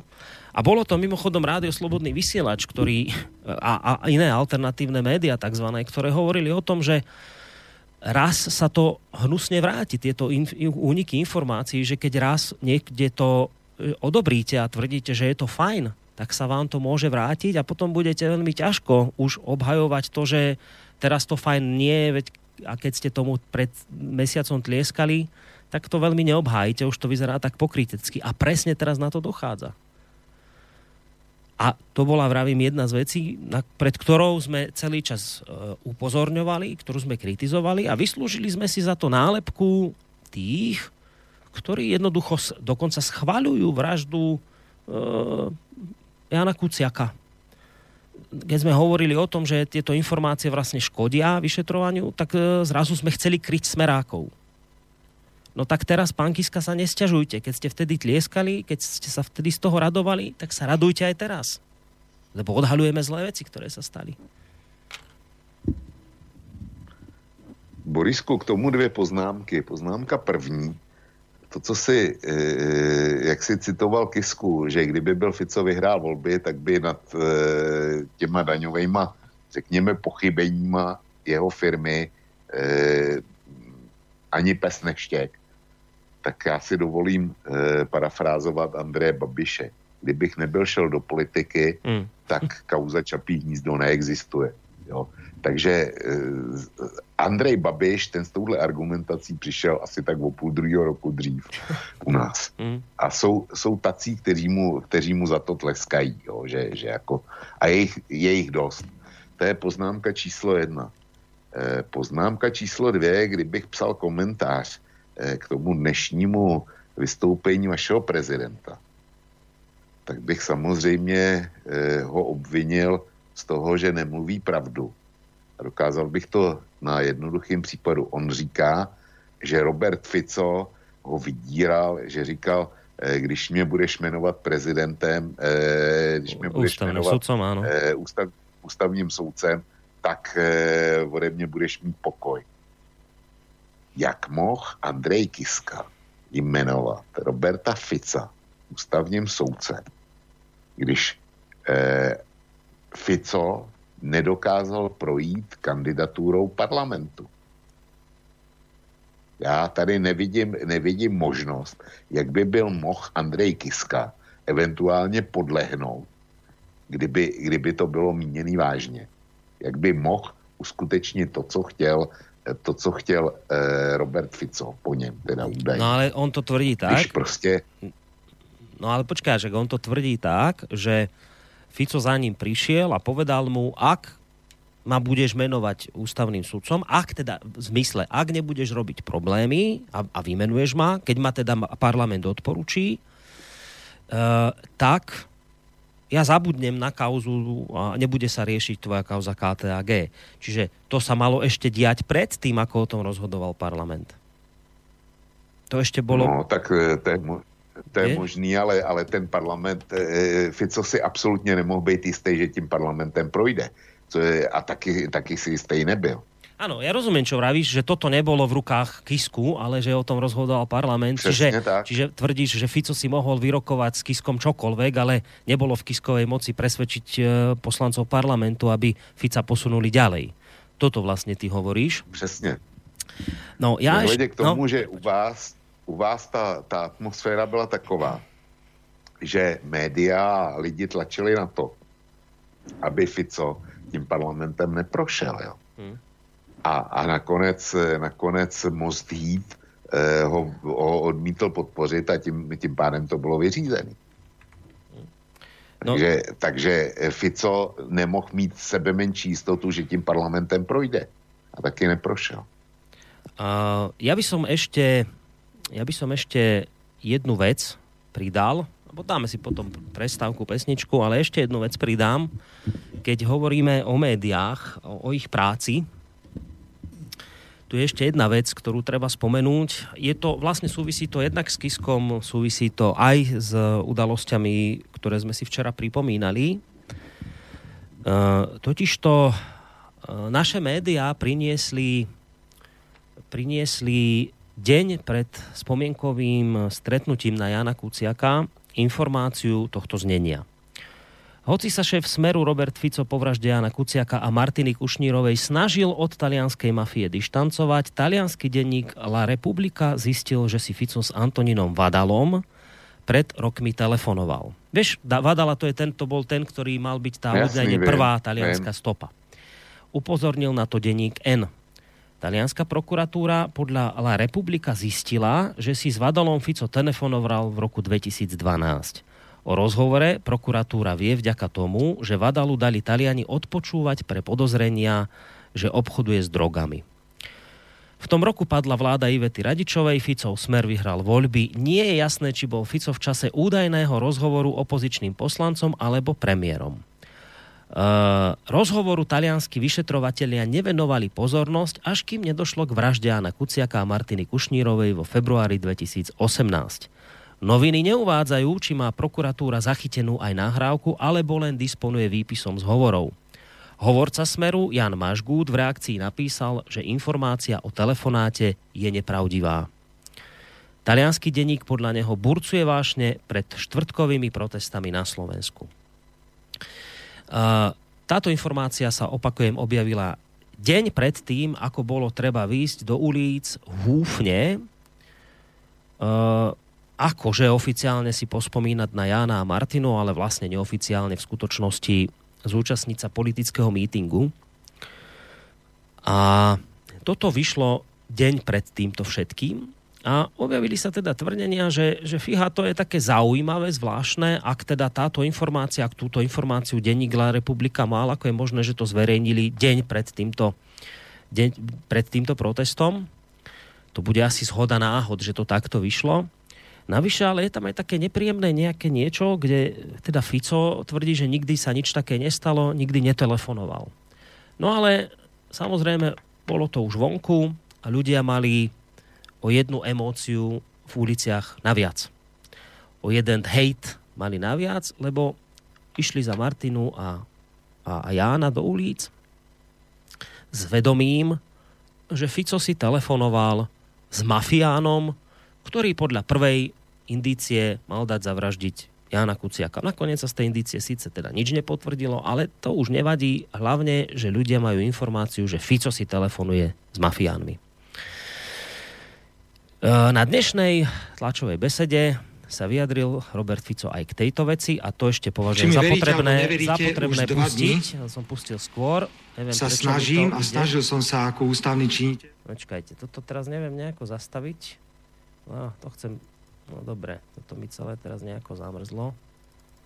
Takže ideme si to pustiť ešte raz. Reakcia Fica na to, že teda mal eh, telefonovať s Antonínom Vadalom. Či mi veríte alebo neveríte, už dva dní sa snažím a snažil som sa ako ústavný činiteľ legálnou diplomatickou cestou zistiť presné oficiálne informácie o údajnom telefonáte pána Badalu s mojou osobou, o ktorom ste toľko popísali, porozprávali, hoci ste sa ma na nič nepýtali, všetko už máte jasné, už som obvinený, obžalovaný, odsúdený zo všetkých možných trestných činov. Chcem preto oznámiť, že pred hodinou na Slovensko konečne došla oficiálna informácia o komunikácii s talianskou prokuratúrou, z ktorej ocitujem to najpodstatnejšie, čo tam je napísané. Nech mi je prepáčené, ak správne nevyslovím mená konkrétnych prokurátorov. Talianský národný prokurátor Frederik Cafiera de Raho a kalabrísky regionálny prokurátor Giovanni Bombardieri kategoricky potvrdili a vylúčili, že by kalabríska prokurátora mala akúkoľvek informáciu o telefonáte pána Vadalu s Robertom Ficom. A keby takúto informáciu mali, tak by ju nikdy nedali médiám. Dámy a páni, čakám od vás všetkých jedno veľké ospravedlnenie. Uverejnili ste kačicu, ktorá bola nachystaná len a len preto, pretože bola uverejnená večer pred uh, mítingami, bola uverejnená možno hodinu po tom, čo vyšlo na povrch uh, obvinenie konateľa spoločnosti KTAG. Je to obyčajná kačica, ja očakávam, že také vážne obvinenia, ktoré ste zniesli voči mojej osobe, uh, budú očistené a že budete schopní mať seba reflexiu a takými istými veľkými písmenami, ako ste ma obviňovali, ma teraz budete aj vyviňovať. Ja som uh, na túto tlačovú besedu a na toto, čo teraz hovoril Fico, upozornil jedného, no povedzme, že svojho kamaráta, aj keď už teda neviem, či to ešte platí, je z iného tábora, je z tábora obdivovateľov Andreja Kisku. Tvrdí, že Andrej Kiska je najlepší prezident, akého kedy Slovenská republika mala a keď som mu toto poslal a na toto upozornil, tak reakcia bola, jaj, to hovorí Fico, jasné, no, tak to bude určite pravda. Uh, veď on vždy hovorí pravdu. Čiže vlastne to je, viete, že toto, a to je to vočko, ten začarovaný kruh tu, že čokoľvek už ty spravíš, to je jedno, lebo ty vždy klameš. To je jedno, že napríklad dnes polícia a generálna prokuratúra povedia, že Fico do prípadu Kiskovho daňového podvodu nevstupoval. To sa odbije konštatovaním. Fico klame, má políciu a generálnu prokuratúru podchytenú. Bodka. Keď médiá vyjdú s informáciou, že Fico telefonoval s Vadalom a Fico na druhý deň povie mená nejakých talianských prokurátorov a bude tvrdiť, že samotná talianská prokuratúra potvrdila, že takýto telefonát nebol a ak by bol, tak tú informáciu nikdy neposunie médiám, tak reakcia bude, aha, to hovorí zase klamár Fico. Bodka. A tebe ostáva rozum stáť, lebo si tak povieš, že no a to je ten Fico taký idiot, že bude takto klamať, veď my tu máme investigatívne centra Jána Kuciaka, nám tu vznikajú kadejaké investigatívne týmy, ktoré samozrejme pracujú vždy zásadne jednostranne, ale o tom potom. To, to je taký naivný ten Fico, že si to vymyslí a bude dúfať, že sa to kto, nikto nechytí?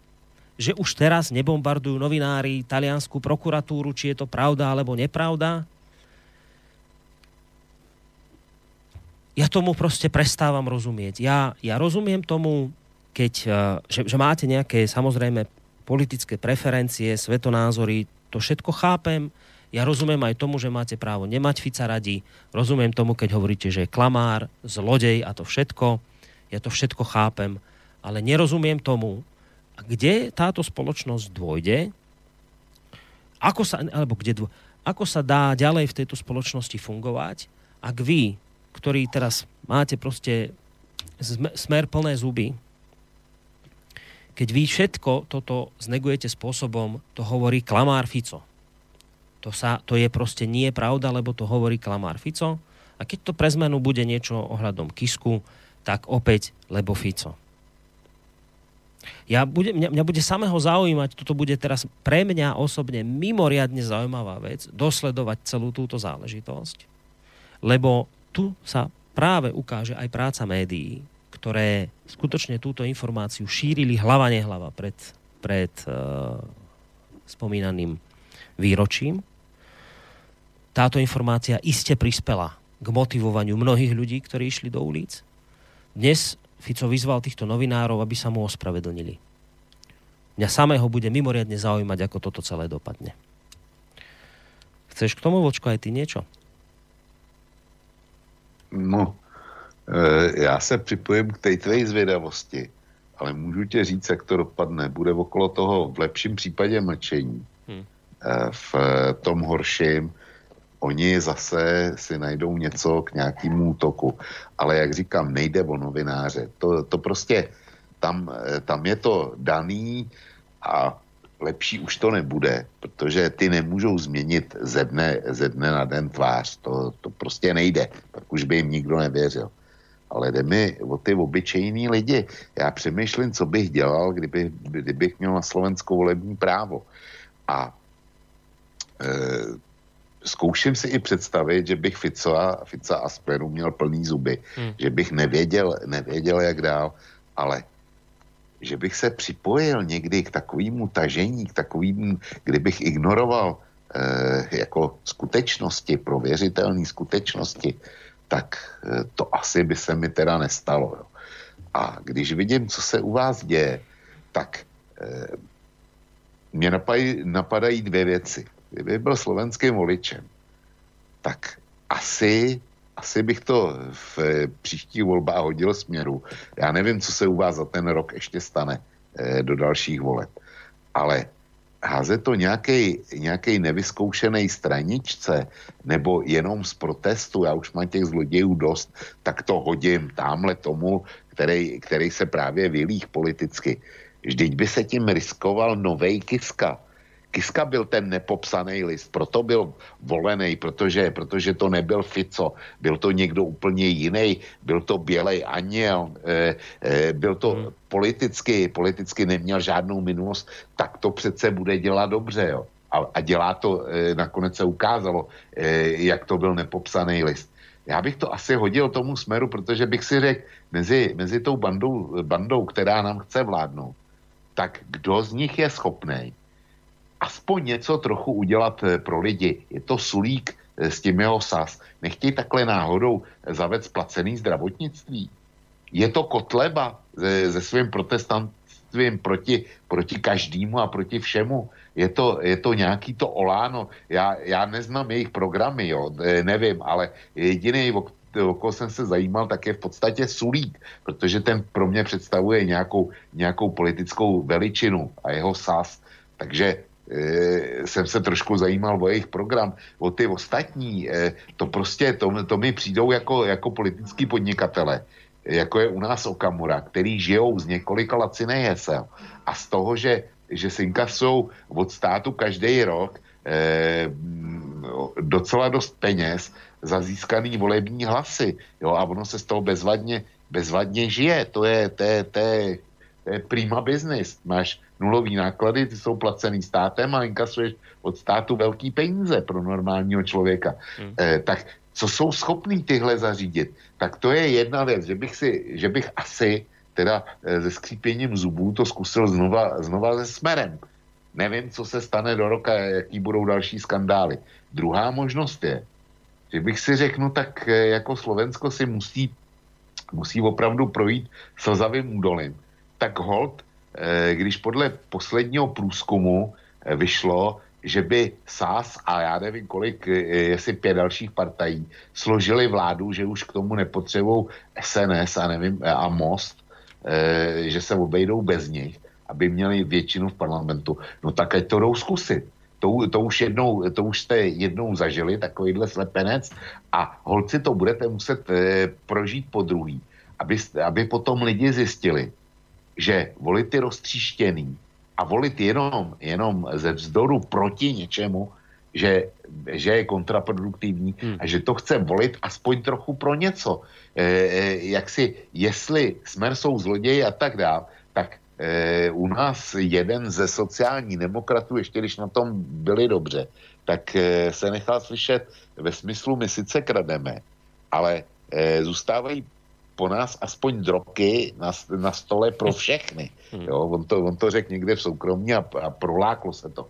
Ale asi tohle je přesně ono. Já vím, že to je hrozný. Když se bavíme o drobcích, který by měli dostat voliči, kterým patří stát a který to všechno platí, ale ono, ono to asi jiný nebude, protože chápu rozhořčení normálního Slováka, který vidí všude mafiány, jak, se, eh, jak si těžce nahrabávají a on, on eh, žije od vejplaty k vejplatě. Ale e, ti, kteří jsou dneska na těch slovenských náměstích a e, demonstrují za slušní Slovensko, a já jim věřím, že to jsou poctiví lidi, kteří prostě chtějí, chtějí zlepšení poměru, ale myslí si, že ty strany, pro který oni demonstrují, který by rádi okamžitě viděli, viděli u vlády a, a jako v parlamentě, aby měli většinu, tak myslí si, že skončí s těma lesníma mafiema, pozemkovýma mafiema, že, že e, jak ty politici opoziční vyženou Pentu a JNT a, a všechny, všechny tady ty barony, co jich na Slovensku máte, že s nima skončí? Nebo eh, ty, ty přece eh, Fico vládne asi od roku 2012, nebo kolik. Ale všechny tyhle, tyhle mafie na Slovensku už byly dávno, dávno předtím etablovaný. A eh, byla vláda Radičový, co pak ta s tím skončila? Když se ukázalo, že její členové jeli v tom případu gorila, jo, ty, ty, který, ty, který tam ona měla ve vládě, ty, ty byly v kauze Gorila. Tu, tu nevymyslel Fico. To prostě existovalo předtím. Takže je to opravdu o tom říci, kdo vlastně e, to Slovensko, kdo s ním trochu něco může udělat.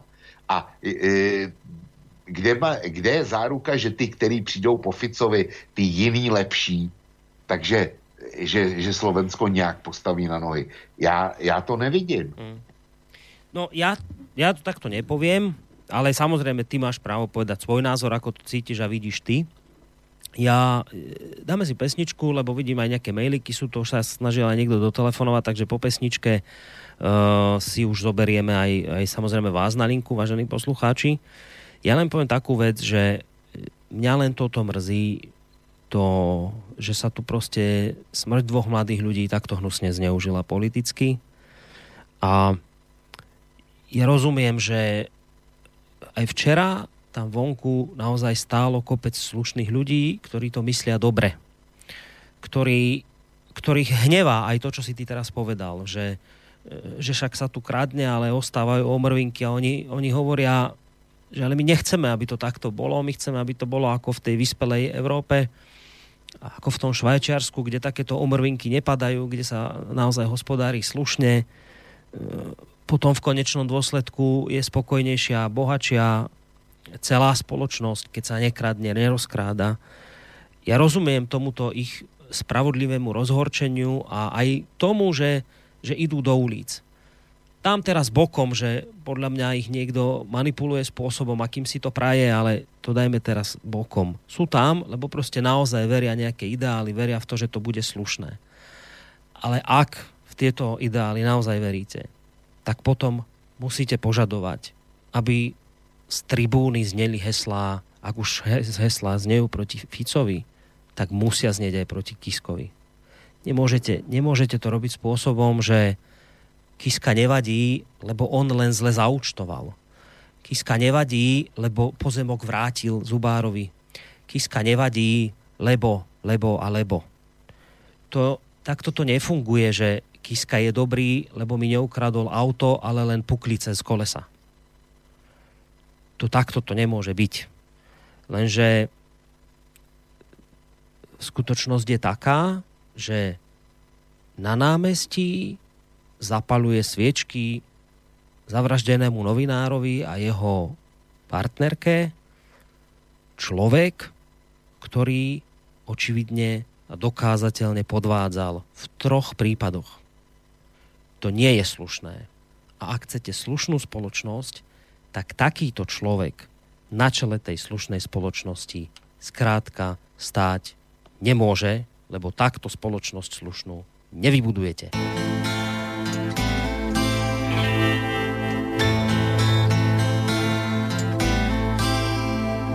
Co je pro jednoho holub, je pro druhýho slup. Co je pro jednoho líc, je pro druhýho růb. Co je pro jednoho kámen, je pro druhýho prach. Co je pro jednoho vzestup, je pro druhýho krach. Co je pro jednoho hračka, je pro druhýho zbraň. Co je pro jednoho zisk, je pro druhýho daň co je pro jednoho pláč, je pro druhýho smích. Co je pro jednoho sever, je pro druhýho jich. Co je pro jednoho pomoc, je pro druhýho zrada. Co je pro jednoho krásný, je pro druhýho vada. Co je pro jednoho východ, je pro druhýho vstup. Co je pro jednoho krumpáč, je pro druhýho srp, co je pro jednoho klacek, je pro druhýho roub, co je pro jednoho máslo, je pro druhýho sloup, co je pro jednoho kotva, to druhý žene dál, co je pro jednoho díra, je pro druhýho sál, pro každýho a všechny, doma i na trati. Platí, že nic absolutně nikdy neplatí. Je dobrý dávat pozor, kam svý šutry házíme, ať příliš moc nevinných neporaníme.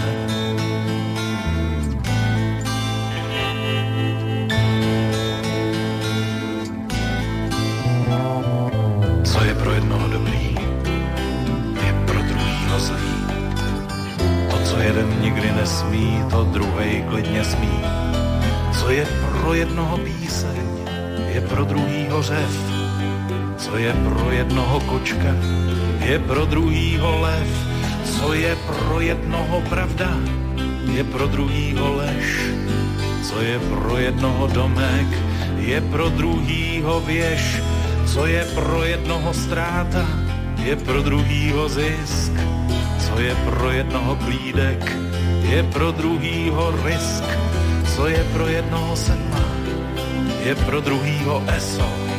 Čeho se jedním bojí, na to se druhý třesou. Co je pro jednoho čelo, jsou pro druhýho záda. Co je pro jednoho sirka, je pro druhýho kláda. A co je pro jednoho anděl, je pro druhýho ďábel kdo je pro jednoho Kain, je pro druhýho Ábel, co je pro jednoho slejvák, je pro druhýho sucho, kdo je pro jednoho maršál, je pro druhýho ucho, pro každýho a všechny, doma i na trati. Platí, že nic absolutně nikdy neplatí.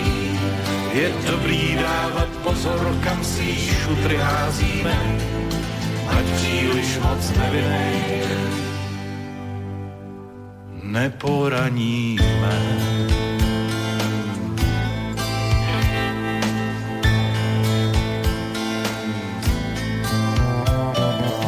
Co je pro jednoho podráz, je pro druhýho čest.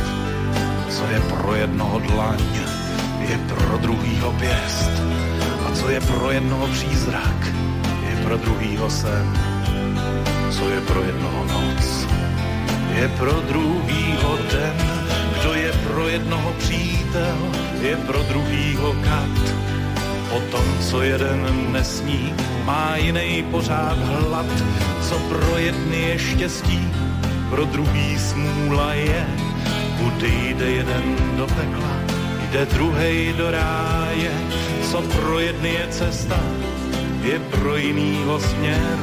Co pro jedny je levý, to je pro druhý fér, co pro jedny je kdyby, je pro druhý ale, co pro jedny je sem tam, je pro druhý stále, co pro jedny je láska, je pro druhý jen sex, co jeden cumlá hodinu, druhý vypije na ex, co pro jedny je válka, pro druhý zvláštní vztah, kdo jednomu je brácha je pro druhýho vrah, pro každýho a všechny, doma i na trati. Platí, že nic absolutně nikdy neplatí. Je dobrý dávat pozor, kam si šutry házíme, ať příliš moc nevinných neporaníme. My by sme mali za normálnych okolností za približne takú štvrť hodinku aj končiť našu reláciu, ale to už viete, že to vám zagarantovať nemôžeme, dokonca už opakujem ani tému negarantujeme v tejto relácii. Ale čo určite garantujeme je to, že keď slúbim, že po pesničke sa dostaneme k vašim e, otázkam, či už teda telefonickým alebo mailovým, tak to naozaj aj splníme a splniť to idem. Hneď ako len ešte počkajte chvíľočku na linke, iba poviem e, kontaktné údaje ak nám budete chcieť zatelefonovať a vyjadriť sa k tomu, o čom sme tu rozprávali, či už súhlasiť, nesúhlasiť, spýtať sa niečo alebo povedať svoj názor, číslo 048 381 0101, mail studiozavináč slobodnyvysielac.sk alebo naša internetová stránka zelené tlačítko otázka do štúdia. Prvý posluchač na linke, dobrý večer. Jo, veľmi slabo vás počujeme a neviem, tento telefón je nejaký celý teraz taký slabúčky. Jak sa dá, tak trošku hlasnejšie. No, skúste. Ani veľmi nie. Tak zdravím vás, pán redaktor, aj vašho hostia. A nepáči sa mi od vás, pán redaktor, jak stále útočíte len na prezident. A toto už je základ, už potom mládež vidí, jak sa útočí na prezidenta, mládež potom útočí na učiteľov, útočí na starostu, útočí na farára, na, na každého. Po v tamtých prezidentských voľbách, jak vyhral Kiska, som ho volil, keby bolo proti Ficovi vreto zemiakov za vreto zemiakov hodili listu a ne Fica. A teraz po ďalších rokoch ani ho ne, nesú na obrazovke vidieť. Máme ho dosť. Ľudí konajú, Kiska prehral, ale obyčajne on chce poukázať, obyčajní ľudia nevyhrajú súdy. Sa nedopohľajú práv nikde. Poďalšie, hľadal, elektrika nepôjde hore, že trhať Čechy Viete, o koľko išlo? 300% išlo hore elektrika. Chlieb, maslo, chlieb stal 99 centy, teraz euro 40. Mlieko, všetko ide hore. Invalidný dôchodok mi zvyšili o 4 eurá. A tie balíčky Ficové neviem, kde idú. My z toho nemáme nič, len roka na rok väčšie vydávky. Pošta, inkasný listok stal 17 centy, stojí 90 centy. Prečo o tom nerozprávate? Len si dáte na tisku neviem, čo som tak ešte mal. A ste taký proruský naladený stále. Viete čo, ja som druhú svetovú vojnu nezažil. Ale boli prípady, bola tu blahoslavená e, na východe teraz toho roku. Môžete ten prípad povedať, možno ste počuli o ňom. A ja si pamätám 68 rok, kto strelol do našich ľudí. A vo vašej vysielania len proruské to počujeme, zastávate. Takže ja by som tak, že by vyvážené to bolo a na prezidenta by netrebalo kriticky, lebo keď to bude na prezidenta, potom to ide sa Rozumiem. Na deti kritizujú a každého. Tak ide spoločnosť pod kurku dole. A už keď v, re, v reláciách také počujeme, tak... A Fico v kandidatúre s Vedom bol premiérom, on bol každý deň v radní v televízore. Fico bol, Fico bol oproti nemu poveľa menej. To nebolo vyvážený Napríklad teraz prezidentské voľby, Daňa som raz videl na teatru, ja som nevidel nikto. Jak, jak to vyvážené tam? Potom sa súdi, že ten bol viacej, ten, to sa nedá porovnať. Koľko bol Kiska, koľko dal, to je jeho vec. To mal tiež možnosti. Ja toľko. Dobre, Ďakujem. ďakujeme veľmi pekne. Ja na to zareagujem, aspoň na čas toho, čo ste povedali, potom nechám Vočka povedať. Ja, ak dovolíte, nebudem súhlasiť s tým, že prezident je nekritizovateľný. My našťastie nežijeme v monarchii a nectíme nejaký majestát nedotknutelný. Pokiaľ prezident robí zlé veci, treba sa ozvať práve preto, aby ich nerobil a aby bol morálnym vzorom pre tú mládež, ktorú ste spomínali. Našu proruskosť, dobre, tak máte ten pocit, ja ho nemám, ale myslím si, že sme nikdy v tejto relácii nechválili 68 Práve naopak, ale myslím si, že vyťahovať dnes na Rusov veci zo 68. je niečo podobné, ako keď niekto vyťahuje na Američanov veci z 19. storočia a ich vraždenie indiánov a bizónov a tak podobne. A k tomu poslednému, čo ste hovorili, že e,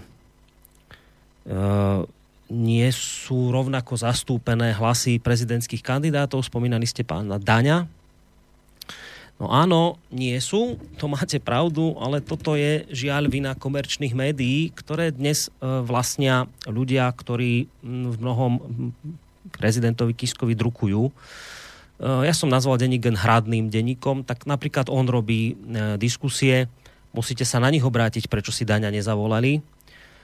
Spýtajte sa denníka ZME, prečo si ho nezavolali, spýtajte sa aktualit, prečo si ho nezavolali, spýtajte sa Eh, týždenníka Týždeň, prečo si ho nezavolali. Pokiaľ viem, Daňo vystúpil len zatiaľ vo verejnoprávnej televízii, ktorá momentálne spadá pod vládu Roberta Fica tiež. Takže len tam momentálne vystúpil, takže toto podľa mňa nie je celkom správne adresovaná vec nám.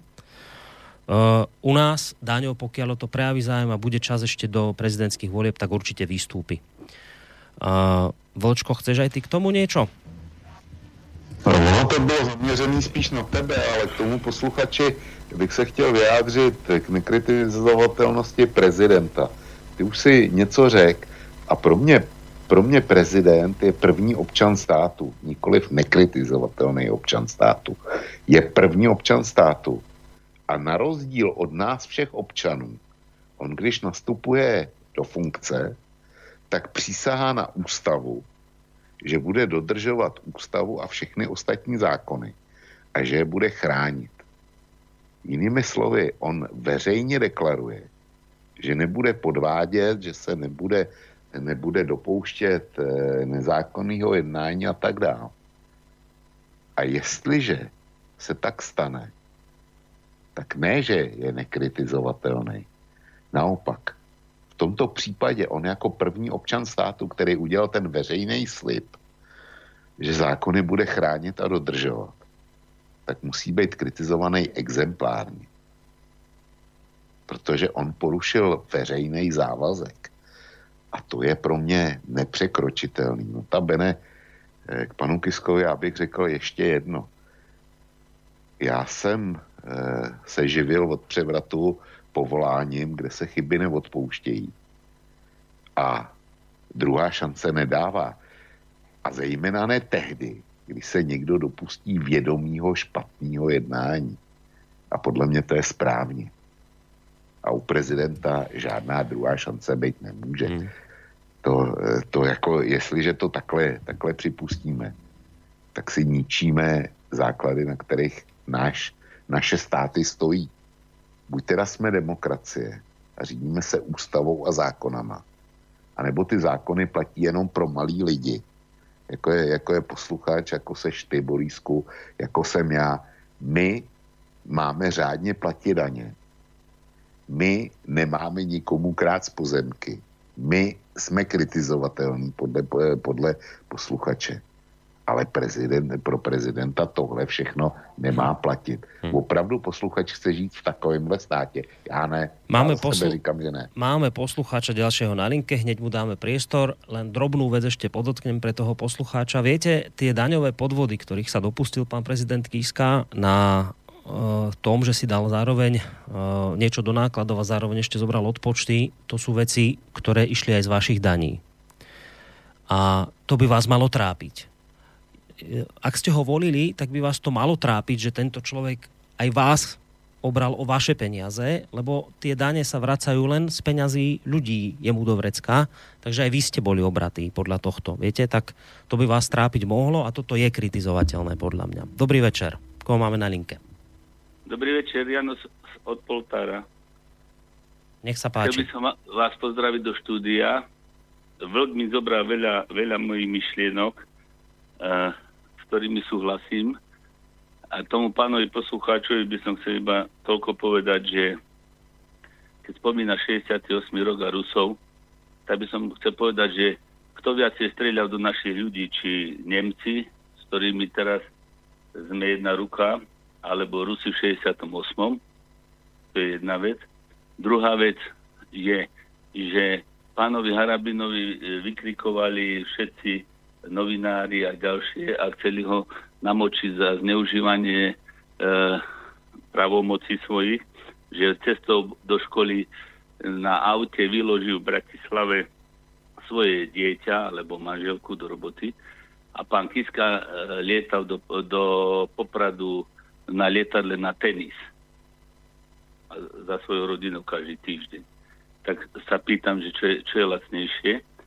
Druhá, e, a ďalšie, E, chcem povedať, že ja mám jednoznačne uh, určené, že voliť budem Harabina, lebo som presvedčený o tom, že urobí poriadok minimálne v justícii, lebo dneska v štáte není nikde poriadok, ale verím, že v justícii bude poriadok.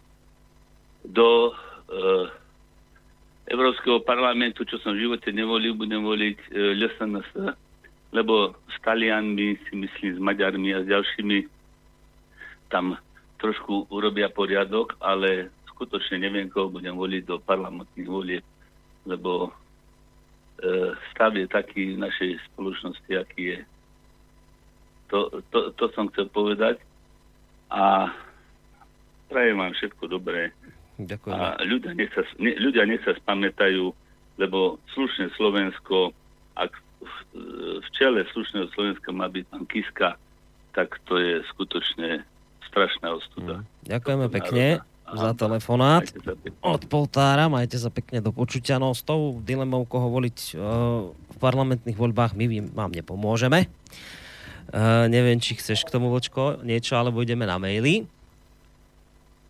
Eh, Borisku, jeden hmm. komentář si neodpustím. Dobre. Eh, deník N, deník SME, Aktuality a, a všichni tyhle podobný a u nás jejich, jejich pobratimové, tak si lámou hlavu s tím, jak ty nacionalistický a nesystémové strany získávají voliče, jak jim prostě rostou preference a jak je to nebezpečný pro Evropu. Já s nima tadyhle v tom názoru souhlasím s těma měnkotvornýma. Mm. Nicméně, nicméně, na tomhle posluchači vidí, jak, eh, kde k tomu dochází. Je to záležitost jejich hloupý propagandy. Mm. Je to záležitost principů, eh, kterých se zastávají a politiků, který podporují. Oni jsou ti, kteří, kteří vytvářejí voliče v daném případě LSNS. Já tomu posluchači rozumím, já ho neodsuzu, já, já mu rozumím. Je prostě natolik znechucený, Hmm. Že tam chce poslat někoho, o kom ví, že bude, že bude čirou oponentúrou. Rozumím tomu, nesouhlasím s tím, nebudu říkat, že mi to vadí. Já toho posluchače prostě chápu. Hmm. Hmm. Dobre, poslucháč ďalší na linke, alebo možno poslucháčka. Dobrý večer. Dobrý večer vám prajem a obidom štúdiu aj poslucháčom. Ja volám zo zahraničia, ale chcem na adresu prezidenta Kisku povedať, že ja som ho nepoznal, samozrejme, kto ho poznal predtým. No ale jak som sa dozvedel to, že ako on prišiel svojim peniazom, tak som si povedal, tento pán Kiska je logom pre súčasnú situáciu Slovenska pretože Slováci pri poznaní histórie naviac si si zvolili sami za svojho prezidenta Užerníka. A tá, ten marazmus slovenskej spoločnosti, aj ten poslucháč, ktorý, ktorý tak naprízgal na Ficu pred, pred chvíľkou, vlastne túto situáciu dokazujú. A druhú vec by som chcel povedať na adresu toho tých všelijakých prestreliek politických. Ja keby som bol Kiskom, alebo ja keby som bol Zemanom, alebo vy keby ste boli, tak by ste robili prakticky to isté. Toto je politický boj a ako dôkaz vám poviem jeden argument, pán Vlk. Skúste sa takisto pozrieť na e, človeka, ktorý sa volal Václav Havel napríklad. A pochopíte, že aj vy robíte prakticky to isté, čo robia Kiskovci alebo čo robia Zemanovci. Toto je politický boj a mali by sme sa na to pozrieť tak, či tá spoločnosť je dostatočne morálne na úrovni, a politicky morálne na úrovni teda, že e, toto dovolí. A toto je náš problém.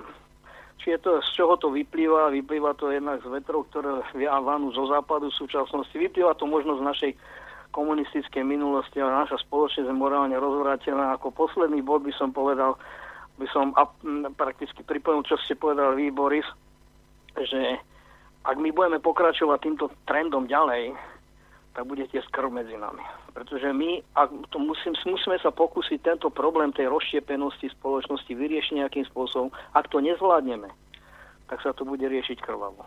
Ďakujem vám hmm. za pozornosť. Ďakujeme. Ďakujeme poslucháčovi. Myslím, že to bol telefonát z Nemecka. Bol si tam vočko konkrétne menovaný, tak uh, teraz môžeš zareagovať a potom ja k tomu niečo poviem. Já s posluchačem eh, v mnoha věcech eh, v tom, co řekl, souhlasím, ale nesouhlasím s tím, eh, že je to normální politický boj, že kdyby jsme byli na místě Kisky nebo Zemana, že by jsme dělali to tež. Kdyby Boris byl na místě Kisky, tak určitě by nebyl vyšetřovaný pro daňový podvody a určitě by nebyl vyšetřovaný pro machinace s pozemkem. A to tež, to tež můžu říct za svou osobu. Čili politický boj je jedna věc. Kriminální jednání je, je druhá věc. A e, nebo jednání, kdy vysílám e, své emisary jenom proto, abych neprohrál u soudu, když vím, že, že jsem se dopustil neetického jednání. Teď mluvím o Zemanovi a, a o těch jeho kauzách s nejmenováním profesora, profesor, e, profesorů, kdy prostě on si řekl, že já ty lidi jmenovat nebudu a, a dělejte si, co chcete. Tak e, jako s podobným jednáním to pro mě není politický boj. A můžu posluchači garantovat, že bych nikdy nic podobného neudělal. A když ukazuje na Václava Havla, tak by byl čekal, že ohledně Václava Havla e, se zní, kdy prováděl něco, něco podobného jako provádí Kiska, když je to teda stejný politický boj. A já si, e, myslím si, že ještě pořád mám funkční paměť. A já si na nic podobného vzpomenout ne, nedokážu. Čili to je všechno. No, ja som chcel niečo, ale máme poslucháča, tak potom sa ešte k tej vrá- veci vrátim, možno to potom posuniem trošku aj ďalej. Dobrý večer. No, dobrý večer, tady Brno. Já se vrátím na k tomu včerejšku. Nechápu ty lidi, co tam šli na ten souvodňák, nechali se taky zmanipulovat, eh, lítali tam po souvodňáku s těma různýma papírama nebo vlaječkama za, za kuci a kdysi, co si vůbec to není náš problém. Uh, už jsem to říkal jednou. Chtěl bych vidět, kdyby zemřel nějaký popilář, nebo uh, co jezdí s hovnocrucem, nebo nějaký, řekněme, um, já nevím, internista, by ho zavraždili. jestli by ty lidi, a jsou to lidi, kteří se zabijou taky lidskou špínou, i psychiatři, psychologové, jestli by šli děla, děla, lidi taky protestovat, to mě strašně zajímalo. A vlku, co se týká toho Zemana, on přece Zeman před těma třema čtyřma rokama přece nabízel vládě ať, nebo parlamentu, aby změnili ten zákon, aby eh, si ty profesory, ty školy nebo univerzity, aby si je určovali sami. On přece na tom nelpil, aby je on sám musel jmenovat. To, že to neudělali, to je ale chyba vlády nebo chyba parlamentu. To není jeho vina. Samozřejmě on s nima nesouhlasí, protože on tam má pochybnosti kolem těch lidí, ale bohužel, jako, dejme tomu, že může to být třeba nějak pr, protiústavní nebo protizákony, ale má na to právo o, o tom pochybovat o těch lidech, že třeba tam byly nějaký, já nevím, pochybnosti, to se týká třeba buď prací nebo spolupráce se státní bezpečností nebo ničeho takového, jo. Takže asi tak zatím. Mm, ďakujeme pekne, do počutia. No tak máme tu takú aj českú kauzičku nejakú vyťahnutú. Toto, toto neviem, o čom teraz sa bavíte, tak to musíš ty. No, e, tam bylo, tam bylo naraženo zřejmě, zřejmě na to, že e, ty e, mítingy k výročí Kuciakově smrti neprobíhaly jenom na Slovensku, ale zřejmě taky v Brně na náměstí Svobody, tak to byla ta první část. Eh, posluchač má prav, z Brna eh, má pravdu samozřejmě v tom, že smrt obyčejného člověka nikoho nezajímá a nechá, nechá lidi chladným a rozhodně nepůjdou demonstrovat na náměstí. S tím se dá souhlasit, ale pokud jde o Zemana, tak to, že Zeman navrhoval, aby on ne, nejmenoval profesory a očistilo ho to, tak takhle to bohužel nefunguje. E, prostě zákonodárci se rozhodli zákon ne- neměnit. A v tom případě se vztahuje ten zákon na Zemana. A Zeman rozhodně nemá žádný právo, aby vysílal svý emisary, nebo notabene, aby tlačil na soudce ústavního nebo nejvyššího správního soudu, aby rozhodli v jeho prospěch. Platí zákon a generálně platí, že každý má právo na spravedlivý soud a na, na eh, spravedlivý rozhodování. A prezident, když je procesní stranou, tak nemá žádný výhody oproti obyčejnému člověku. A jeho pochybnosti, tady bych doporučoval eh, posluchači z Brna, abych to nerozváděl, eh, jistě ví, že eh, prezident Zeman chce jmenovat eh, ústavním nebo navrhovat Senátu k jmenování ústavním soudcem eh, eh, doktora Aleše Gerlocha, což je prorektor pro, právě pro akademické otázky na Karlově univerzitě. A eh, nechce teda posluchač z Brna seznámí se stanoviskem eh, profesora Gerlocha právě k téhle kauze jmenování a nejmenování profesorů. On bude zastupovat Karlovku pokud, eh, pokud už nebude ústavního soudu v tomhle, v tomhle řízení proti prezidentovi republiky. Takže eh, co si myslíme my dva právní lajci, není vůbec důležitý a důležitý je, co si myslí někdo, kdo zřejmě bude příštím ústavním soudcem. Takže tolik můj komentář. Ja ešte som chcel povedať k tomu, lebo už tu viackrát zaznelo, aj od poslucháča z Nemecka tiež sa k tomu vrátil, že aká sme neuveriteľne polarizovaná spoločnosť. Ja som to tvrdil, on to vlastne potvrdil tiež, že, toto, že to má tendenciu nedopadnúť dobre toto. Tá, tá spoločnosť je polarizovaná samozrejme nie len na Slovensku, aj v Českej republike, v Polsku. Ide to naprieč mnohými krajinami. Vočko to potvrdil v úvode relácie tiež, aj keď teda dodal, že ale na Slovensku je to príliš silné teraz. Iste do toho zasiahla vražda Jana Kuciaka. No, e, to je vlastne problém politikov, že vy vždy, keď vediete tú spoločnosť, tak tých ľudí musíte nejakým spôsobom zjednotiť, lebo počkajte chvíľočku s telefónom, ja vás hneď zodvihnem, ale chvíľku vydržte. Vy tých ľudí musíte nejakým spôsobom e, zjednotiť, lebo keď ich nezjednotíte, tak vám každý ťahá na inú stranu a potom sa vám taká spoločnosť proste rozpadá.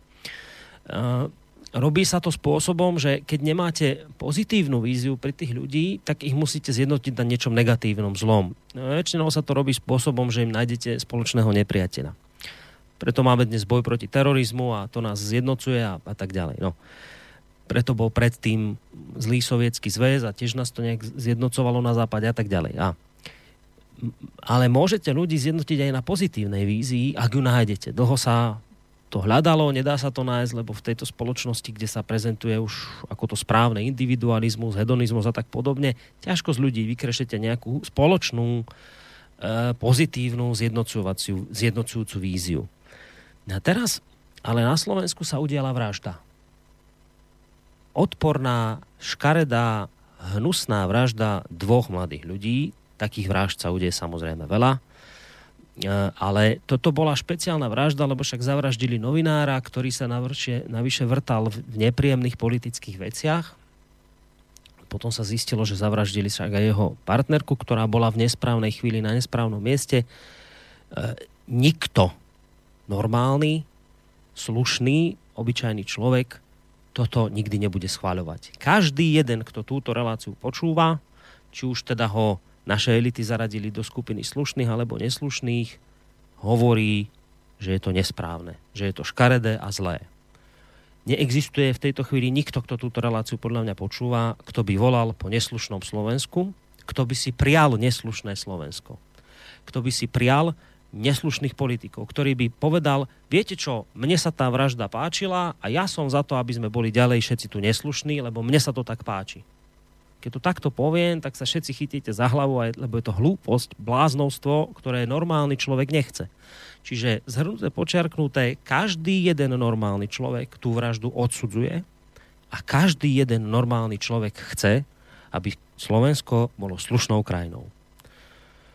Ja kladiem v tejto chvíli pred telefonátom, lebo máme niekoho na telefónnej linke, kladiem si otázku, ako je možné, keď keď všetci chceme slušné Slovensko, keď každému jednému z nás je tá vražda odporná, ako každá iná, ako je teda možné, že sa z tohto nepodarilo vykresať i zjednocujúcu pozitívnu víziu? Kde sa stala chyba?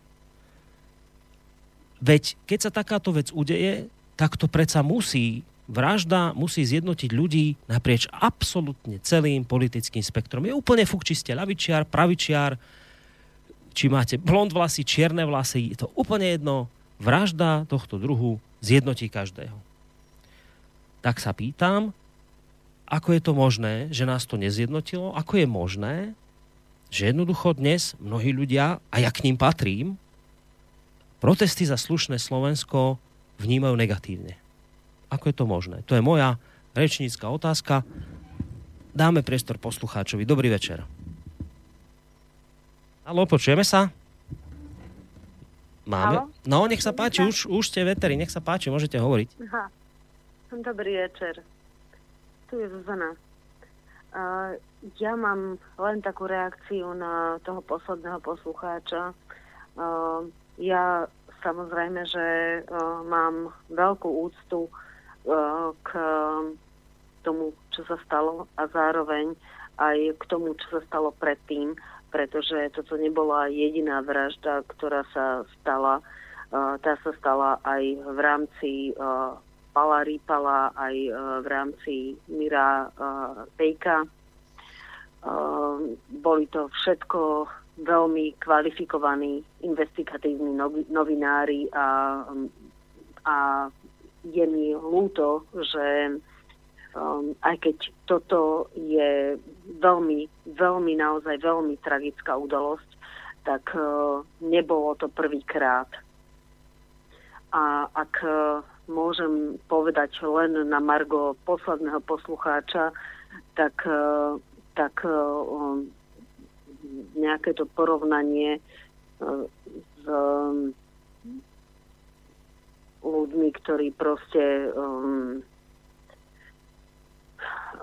ako to povedať, e, pracujú s hovnocúcom a porovnávať to s ľuďmi, ktorí sú investigatívni novinári a pracujú s veľmi mm,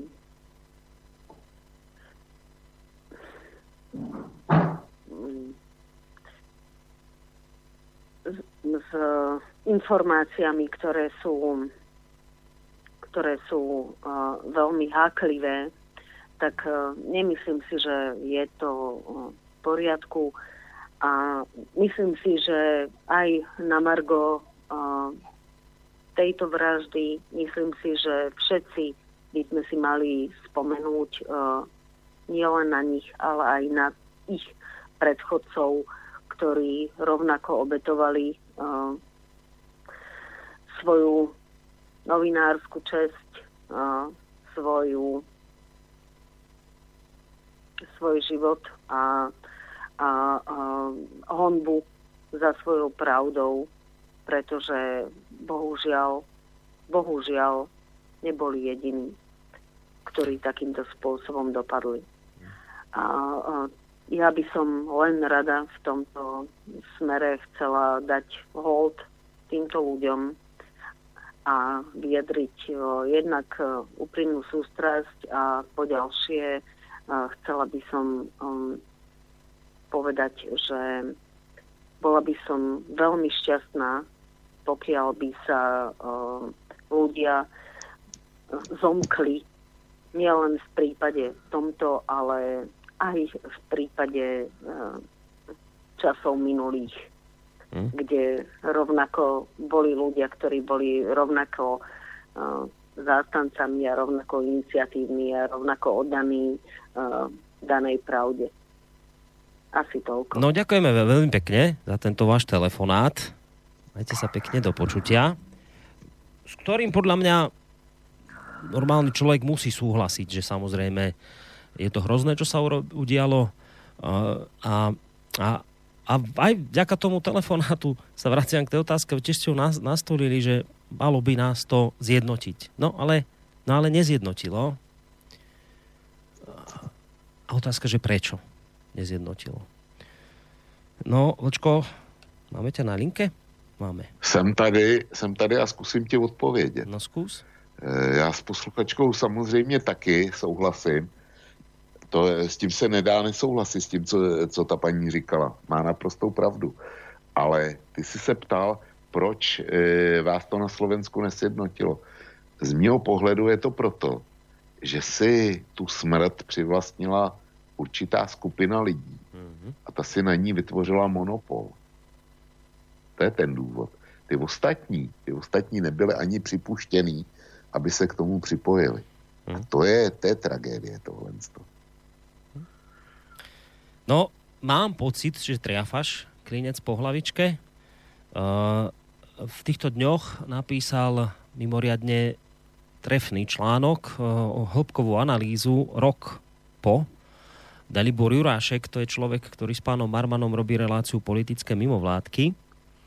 Škoda, že tu nie je, lebo keby tu bol, tak by som chcela, aby tie veci on hovoril, ale takto si dovolím aspoň niečo zacitovať z jeho článku kde teda okrem iného tiež e, teda poukazuje tým článkom práve na to, že teda nás to nejakým spôsobom nezjednotilo. No a e, čo je dôvodom vlastne, že prečo sa to, prečo sa to deje, prečo, prečo teda ak vraždu má každý normálny človek tendenciu odmietnúť, prečo nie sme v tomto smere jednotní.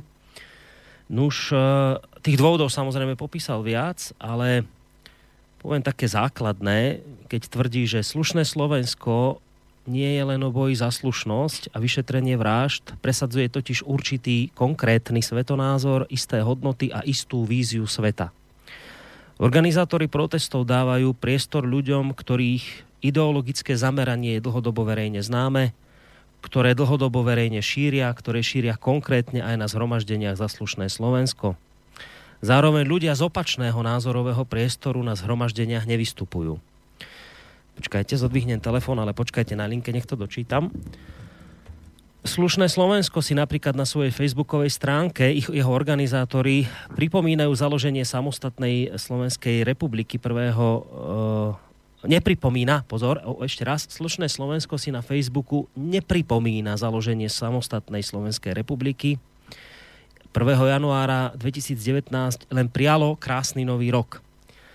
Nepripomína si ani deň ústavy, ani Štúrovcov, ani okrúhle 80. výročie slovenskej autonómie. Má veľa príspevkov o zabití Filipínca Henryho, ale žiadnu pozornosť nevenuje napadnutiu dvoch stareniek z veľkého grobu v súvislosti s ktorým policia vyšetruje obyvateľov miestneho rómskeho geta. alebo smrti muža, ktorý zomrel po prepadnutí zrejme rómskym páchateľom. Ak si pozeráme Facebook iniciatívy Zaslušné Slovensko, máme pocit, ako keby sme listovali stránkami denníka N, zdôrazňujú tie isté témy, podporujú tie isté narratívy a vykazujú rovnaké jednostrannosti. Uh, môžeme, ďalej konštatuje, v neposlednom rade sa preferovaná ideológia slušného Slovenska ukazuje v jasne viditeľnom napojení ľudí z prostredia politických mimovládok.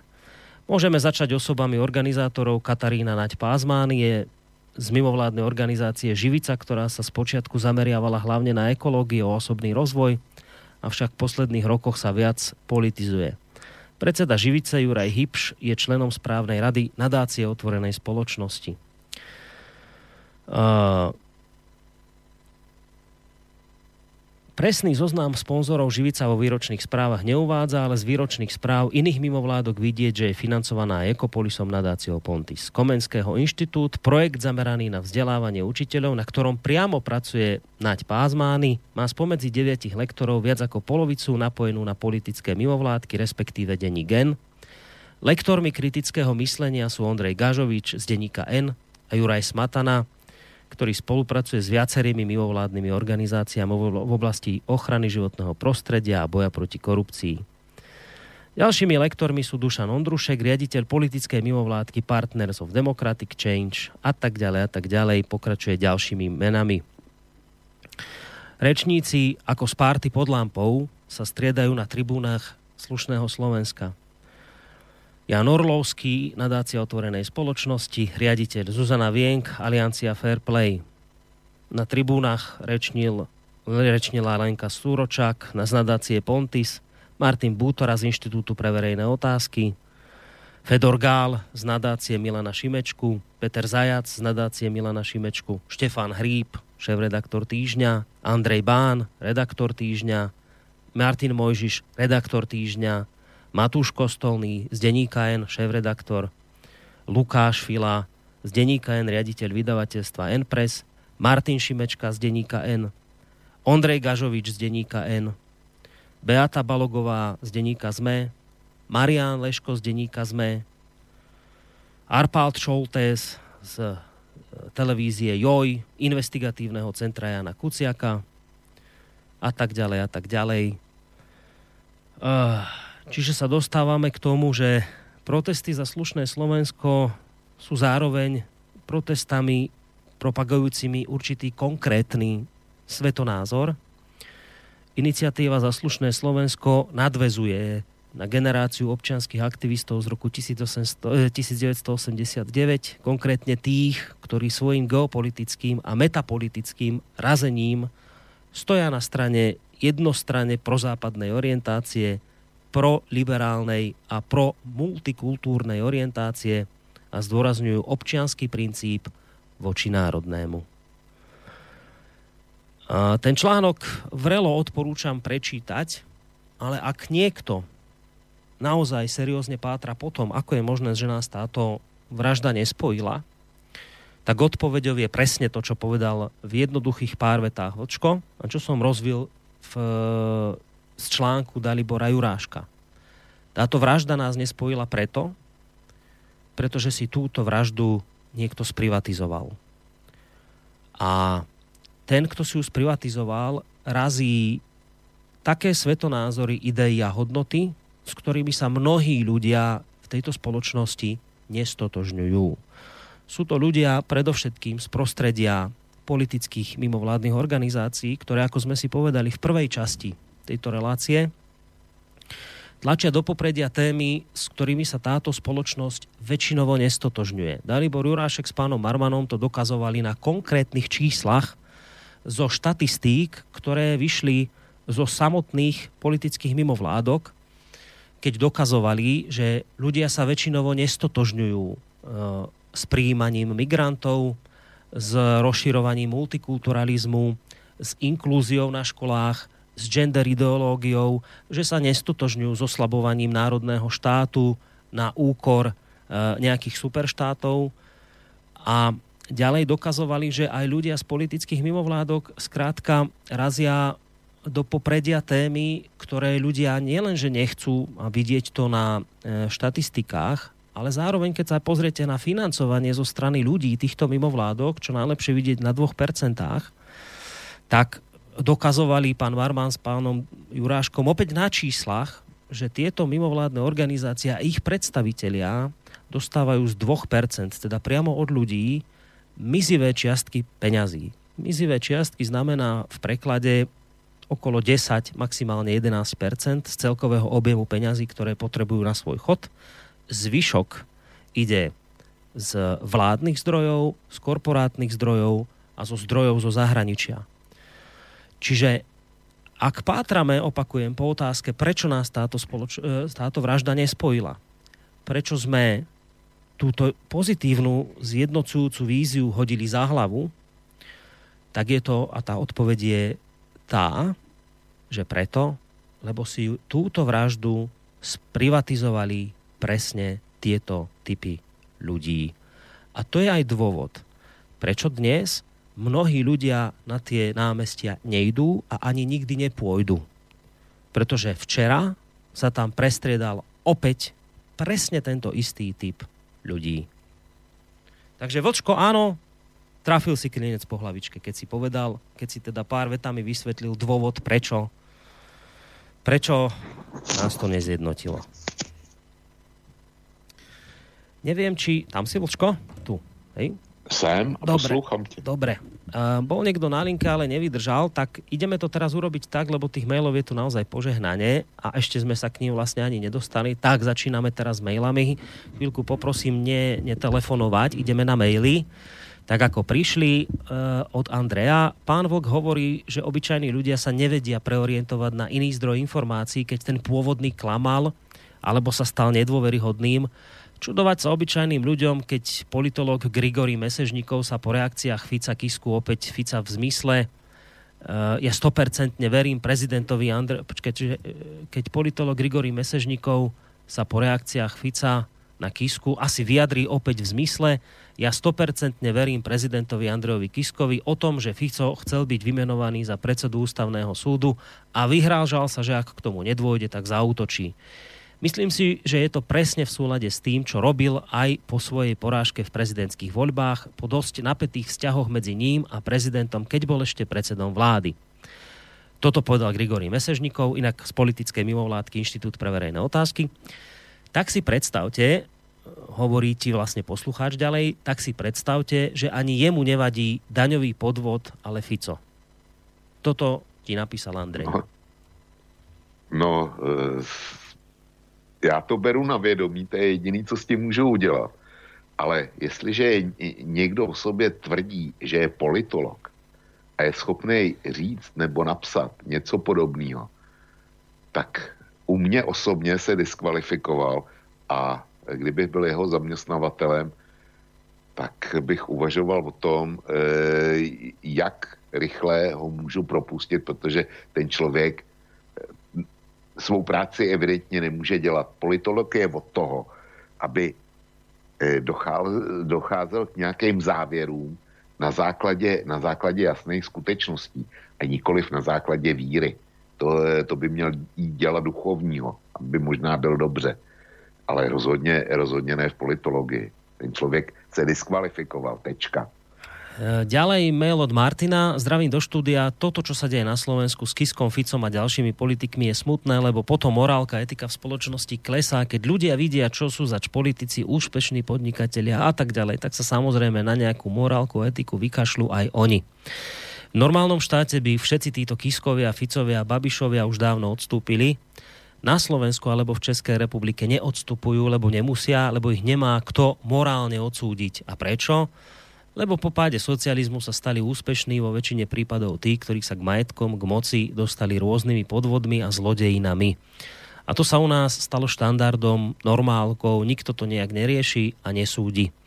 A v konečnom dôsledku sa toto negatívne odráža aj v bežnom živote, vo vzťahoch, v životnej úrovni, akú tu máme. Proste banánová republika, takí sme Slováci, pogratulujme si a posledný nech zhasne. No. Tak takýto mailík nám no, priletel má bohužel, od Martina. Po, posluchač má bohužel pravdu. ale e, ona to není jenom Slovenská republika, pro Českou republiku platí to též.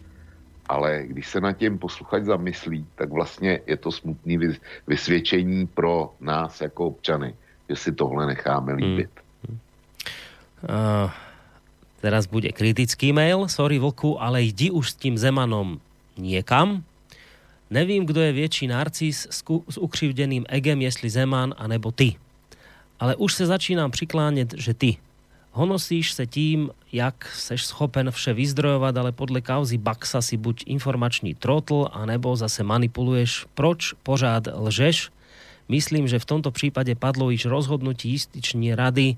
Rýchecký od toho dal hodně rychle ruce pryč a kdyby si nebyl tak zaslepen nenávistí, tak by stačilo, aby si zdohledal, že tenkrát psala média o schůzce Baxy, Rýcheckého a Šámala se Zemanem třeba týden.cz. Pokud si to přečteš, není jiná možnosť, možnost, než říci, že Baxa je lhář. Sice nemám Pečínku rád, ale musím s ním souhlasit, že je to pomsta Zemanovi od těchto pánů, že im Zeman hodil vidle do jejich dohodnuté rošády a nyní hrozí Baxovi, že skončí jak radový soudce nejvyššího správního soudu.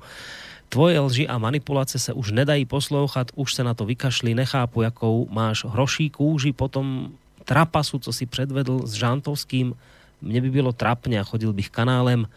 Měl jsem tě kdysi rád a všude tě doporučoval, si pro mě těžké sklamání. No, tak aj toto si tu musíš u nás vypočuť, nedá sa inak. Je tam nějaký podpis? Uh, no Pája napísal. Inak tak, nič. Eh, Pája zřejmě, zřejmě chodil kdysi, kdysi na kosu já s jeho názorem nic, ne, nic neudělám, ale e, já na rozdíl od něj e, jsem se se soudcem Baxou párkrát potkal, protože taky, taky z Plzně.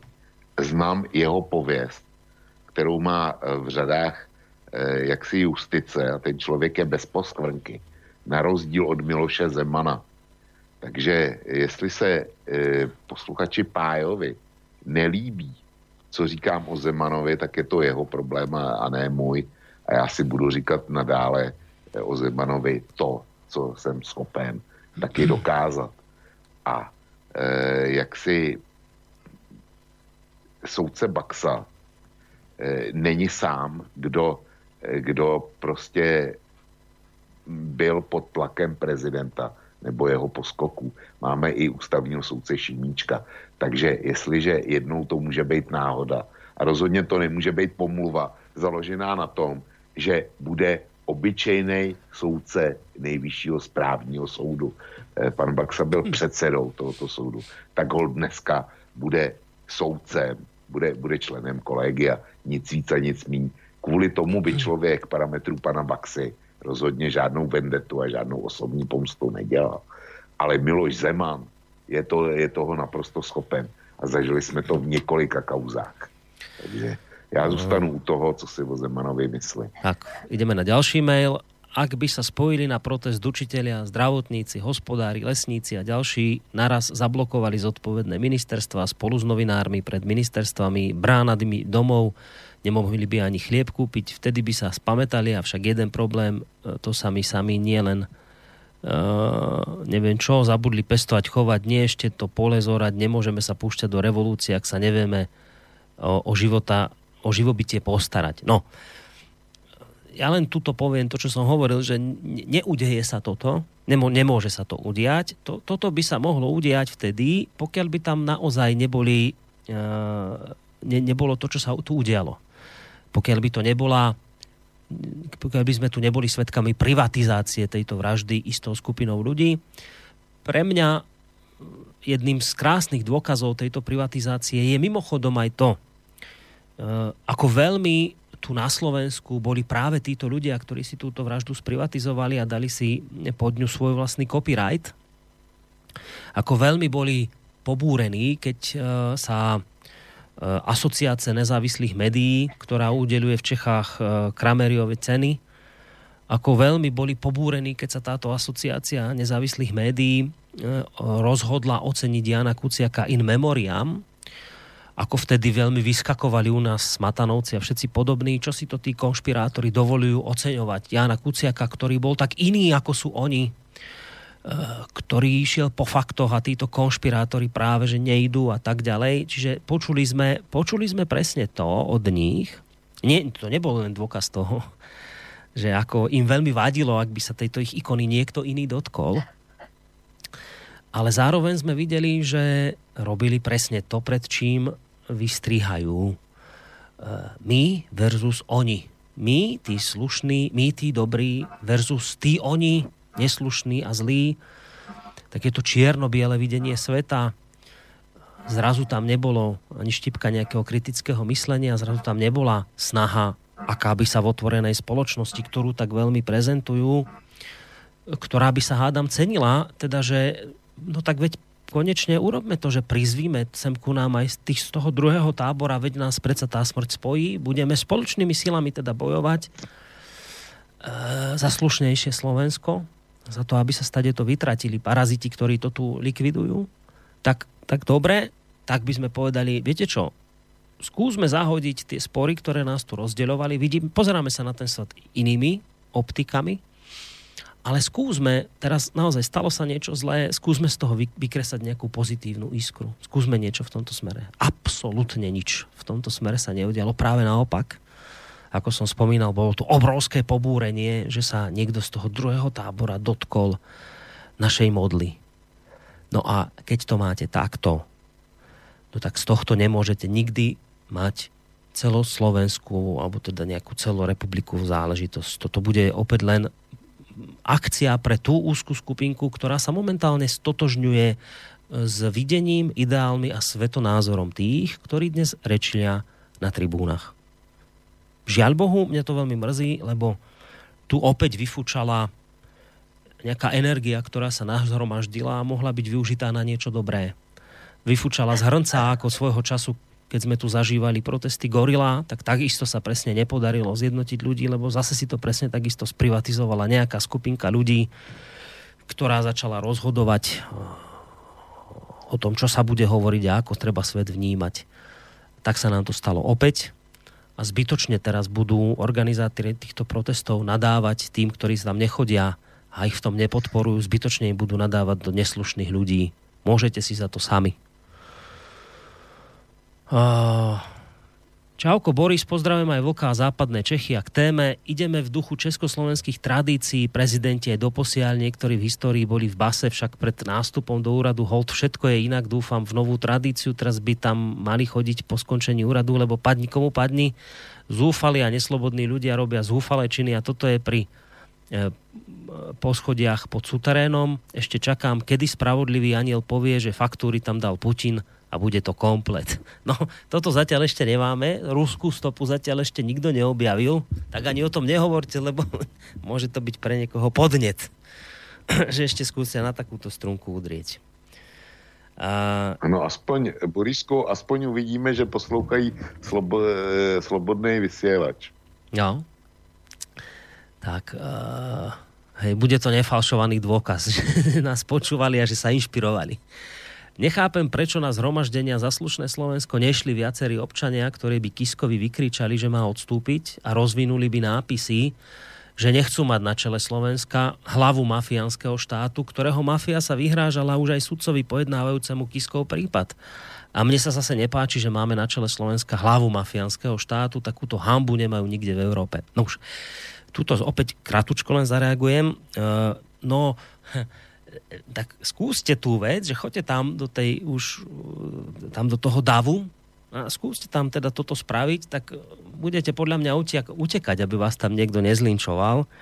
Svoje o tom vie e, redaktor hlavných správ, ktorý, a teraz myslím, že to bolo práve jedna z takýchto akcií, presne za slušné Slovensko, ktorý nechcel nič, len teda, že si urobí fotky z tejto akcie, No a e, jedna z tých organizátorov ho teda pustila ďalej, ale počase sa pri ňom objavila nejaká veľká gorila, ktorá ho odtiaľ pratala e, v, teda s tým, že tu nezávislé médiá, alternatívni konšpirátori nemajú čo hľadať na tejto akcii.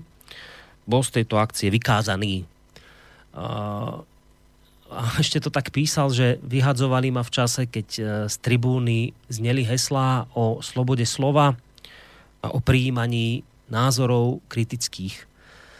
E, bolo tom kratučký článok na hlavných správach, takže toto bude podľa mňa aj dôvod, prečo na tieto zhromaždenia nikto nejde z toho druhého tábora.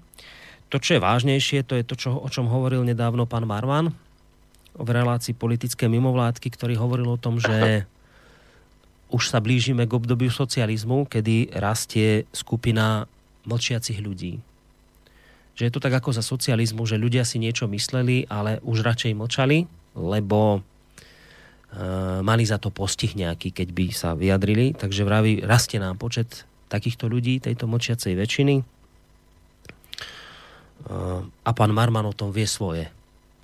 A viac nebudem hovoriť, lebo asi by sa, iste by sa na mňa hneval, keby som teraz hovoril veci, z jeho osobného života, ale tiež už na to e, doplatil, že sem chodí a prečo by si potom obyčajný človek komplikoval život návštevami na takýchto e, stretnutiach, e,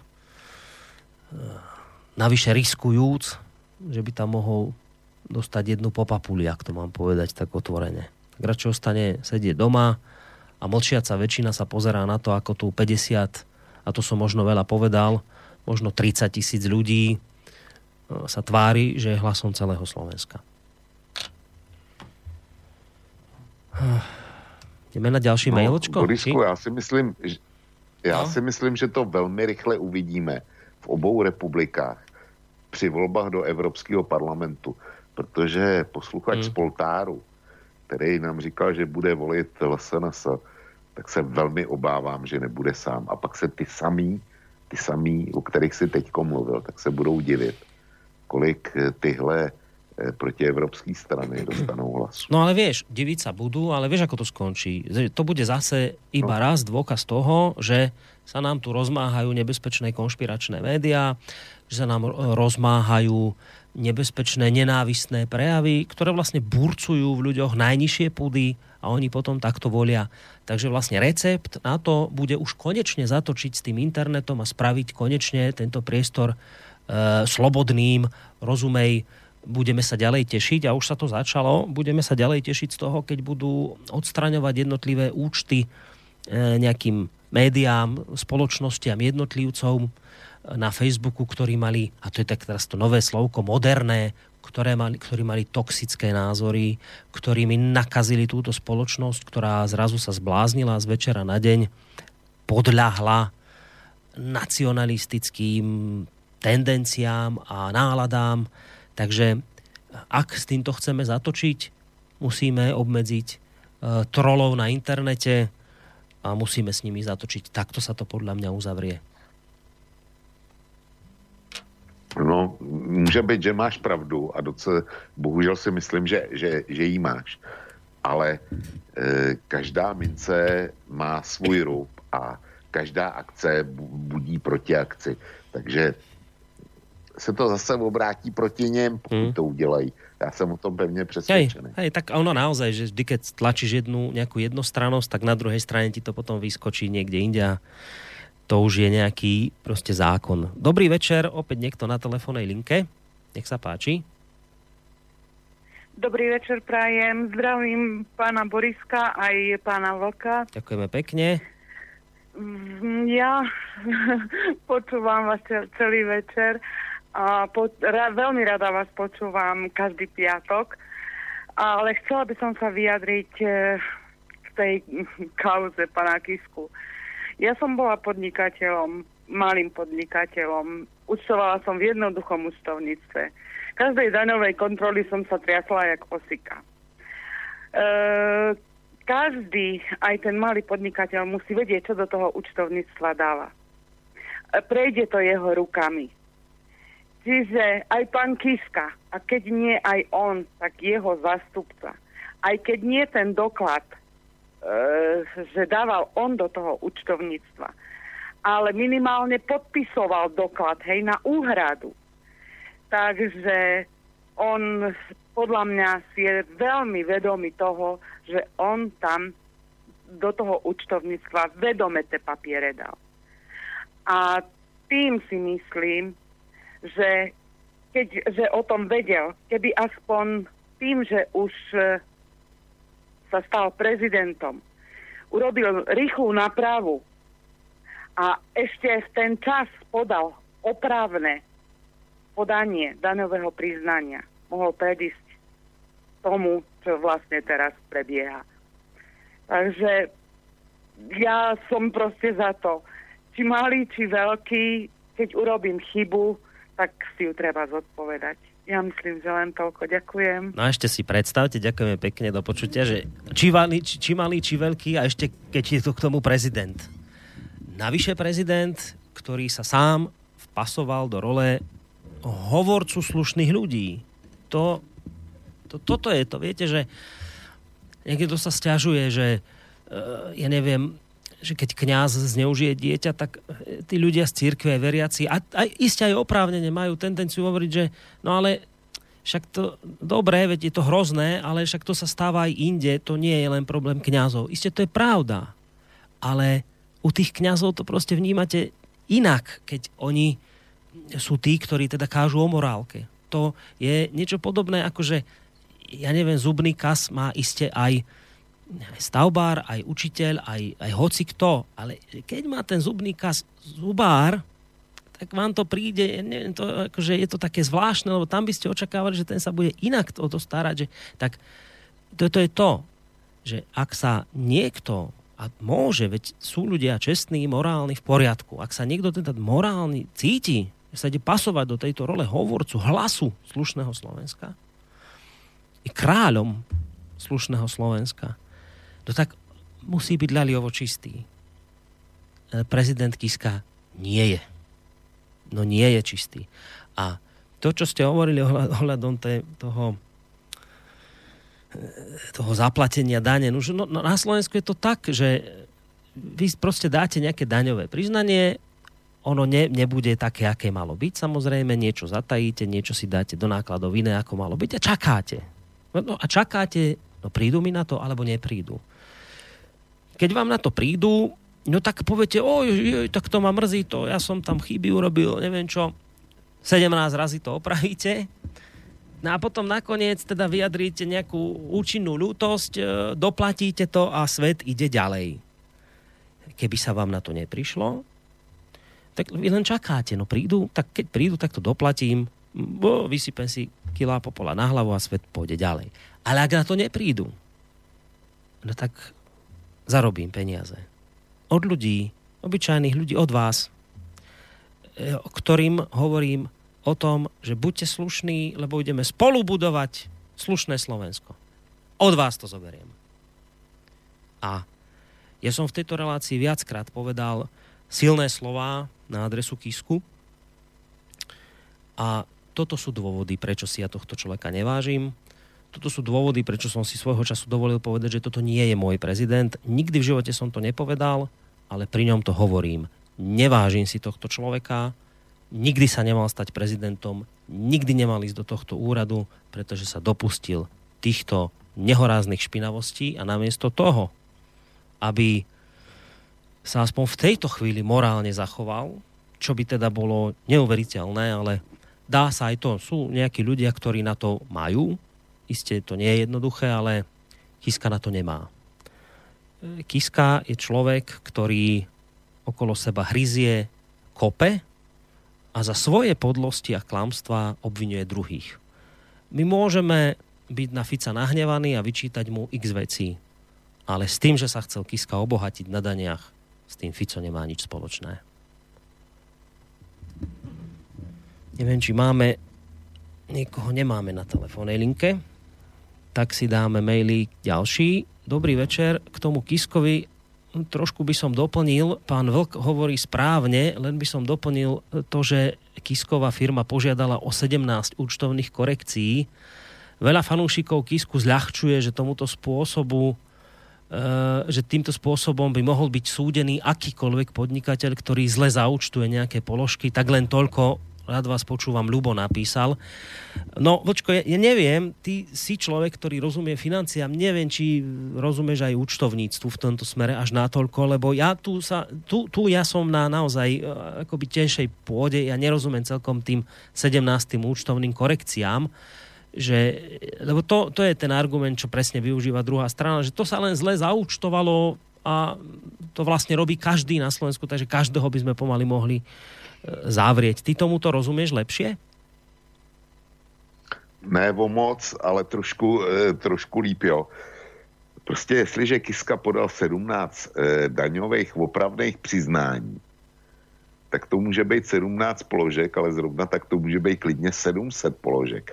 A eh, já si neumím představit, představit daňový přiznání udělané na 17 následných oprav.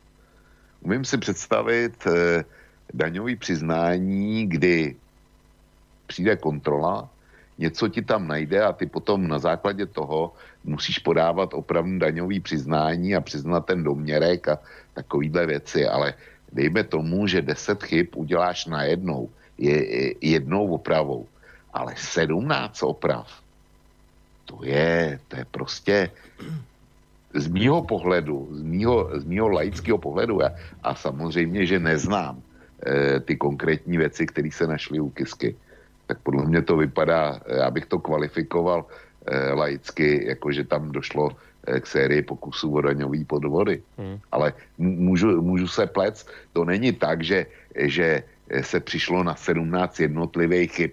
E, to prostě to vypadá, vypadá, že ještě by mě teda zajímalo taky, v jakých časových periodách se těch 17 daně, opravných daňových přiznání jako podávalo. Jestli Eh, jestli to bylo v 17 dnech, tak je to 17 položek.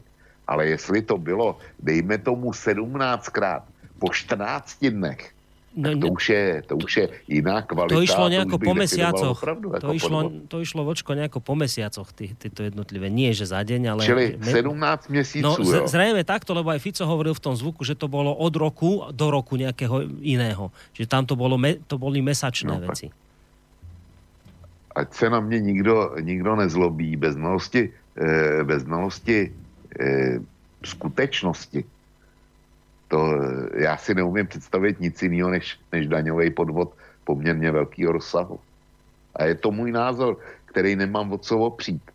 Jo, ale, ale to, to, to není prostě 17 eh, špatně zaúčtovaných položek. No ta bene, bavíme se, bavíme se o tři čtvrtě milionů eur to chce někdo říct, že to, že to bylo špatně zaúčtovaný, eh, prostě něco jako špatný parkování.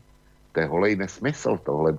Nehledě k tomu, že s tím souvisela druhá věc, porušení volebního zákona a stropu při financování prezidentské kampaně, který znova opakuje 256 tisíc euro pro obě, eh, obě kola parlamentních voleb.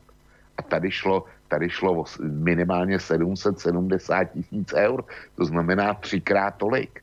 Hmm. To taky, taky někdo chce zle, zlehčovat tím, že to, že to byl, bylo jenom drobný přehlídnutí, když je to třikrát víc, než hm. připouští no, zákon. No, no, tak presne. Uh, poslucháč na linke, dobrý večer. Dobrý večer. Tak musel som zavolať, lebo myslím si, že teraz trošku vlk improvizoval E, tých 17 oprávok, ja predpokladám, že to bolo 17 mesiacov.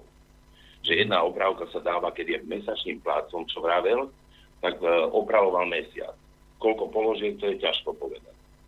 Ale verím tomu, že to bolo 17 mesiacov konkrétnych. Takže k tomu iba to mm-hmm. ostatné sedí. Áno, ja mám dokonca pocit, že on to aj na tej tlačovej besede dnes hovorí, lebo tam boli aj novinárske otázky a spýtala sa o to, myslím, Hanzelová, že e, ako si to vysvetli tých 17 oprav a on hovoril, že to išlo mm-hmm. mesiac po mesiaci, takže to bolo asi naozaj 17 áno, mesiacov. Áno. No. Dobre. No ale musím, musím Borisku vás kritizovať. Kritizujte. Vy väčšinou oponent. Úžasný, úžasný. Aj keď súhlasíte s tou druhou stranou a viete štilizovať otázky do takej oponentúry. A teraz uh, rád by som bol, keby ste takúto, takýto, takúto úvahu zobrali. Predstavte si, že by sa uh, prezident nenechal vydierať. Že by požehnal toho Fica na ústavný súd. Mohol to urobiť? No, no Kiska hovorí, že áno, že to bolo o tomto. No ale teraz ja sa vás pýtam, iba uh, vymýšľam si, teoreticky, keby sa to stalo, že No. on by polavil a menoval by ho na ten súd. No ale my sme sa, viete čo, len, len neviem, či nás počúvate od začiatku, lebo my sme o tomto hovorili, že Aha. to trošku nesedí táto vec, lebo uh, Kiska sa môže s Ficom dohodnúť na čomkoľvek. Čiže iný, ja vám to vysvetlím, že Ale ako by to bežalo? Nie, No, no počkajte však, veď dobre.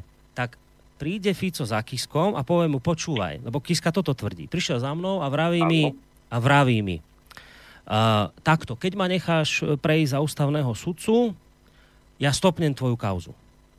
No a, no a teraz ale rozmýšľajte, že to nie je vo Ficových rukách, e, pre- e, to nie je v Kiskových rukách, či bude Fico ústavný súd, lebo, ústavný sudca, lebo o tom nerozhoduje Kiska v prvom rade, ale v prvom rade parlament.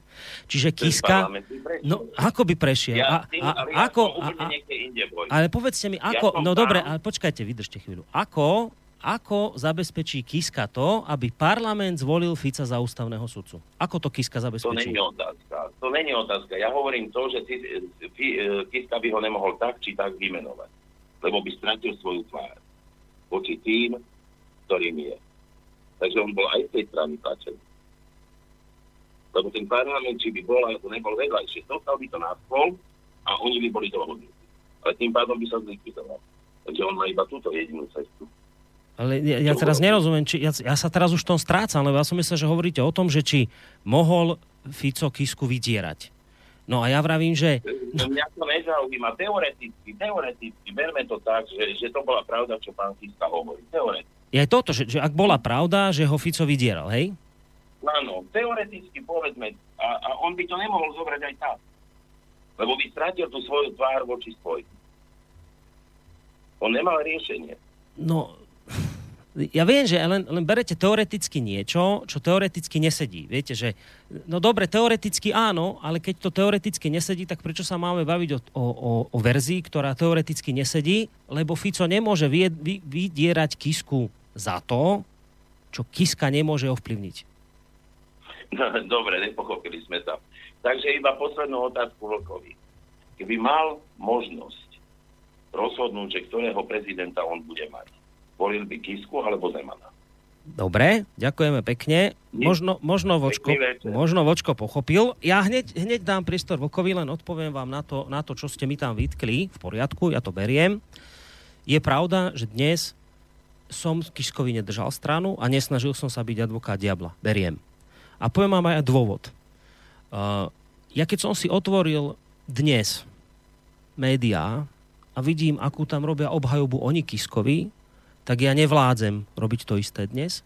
Keď som si otvoril uh, včera médiá počas uh, protestu uh, toho výročia uh, smrti Jana Kuciaka, že to, boli, to, to bolo od vrchu po spodok o tom, aká hrôza sa tu udiala a vláda, a Fico a niečo, ale že všetky, od vrchu po spodok. Tak mám robiť v tejto chvíli to isté? Ja v tejto relácii som chcel povedať to, že, že ak voláme po slušnosti, tak musíme začať od seba a nemôžeme mať neslušnú hlavu slušných ľudí. A, že to teda nesedí, že to je nesprávne.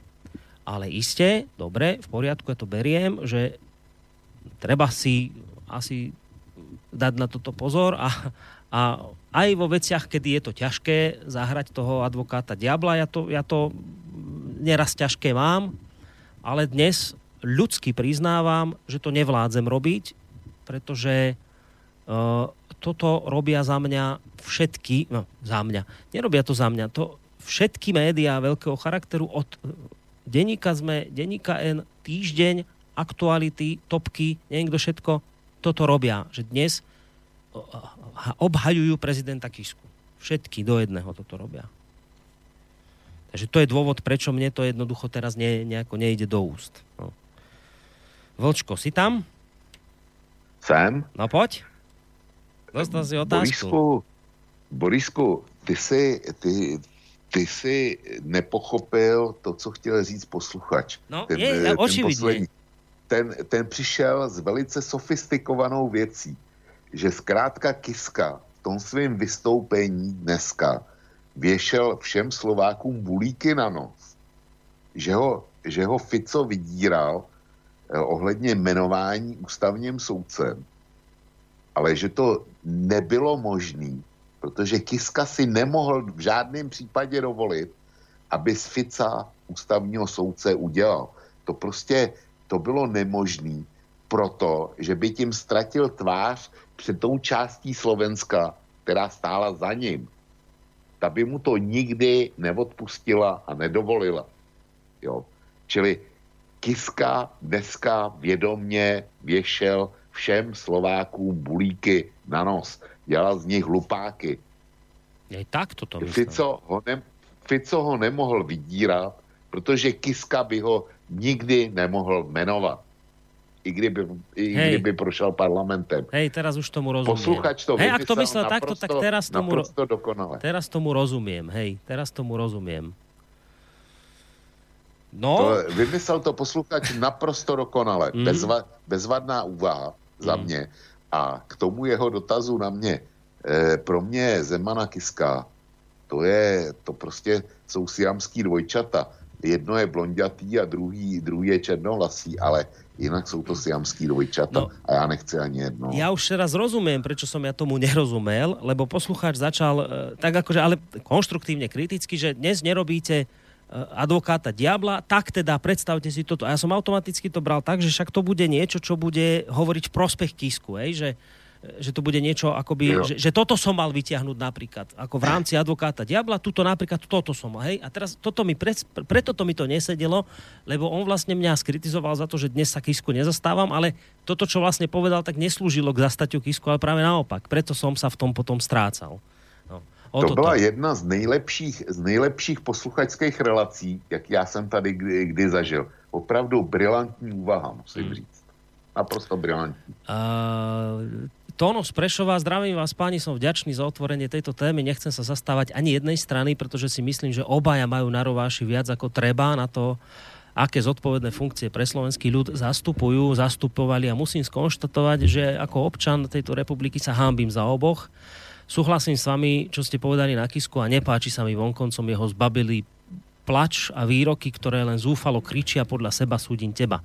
No jedna vec mi vrtá v hlave v súvislosti s touto témou a prosím vás o to, ako by ste to vedeli vysvetliť.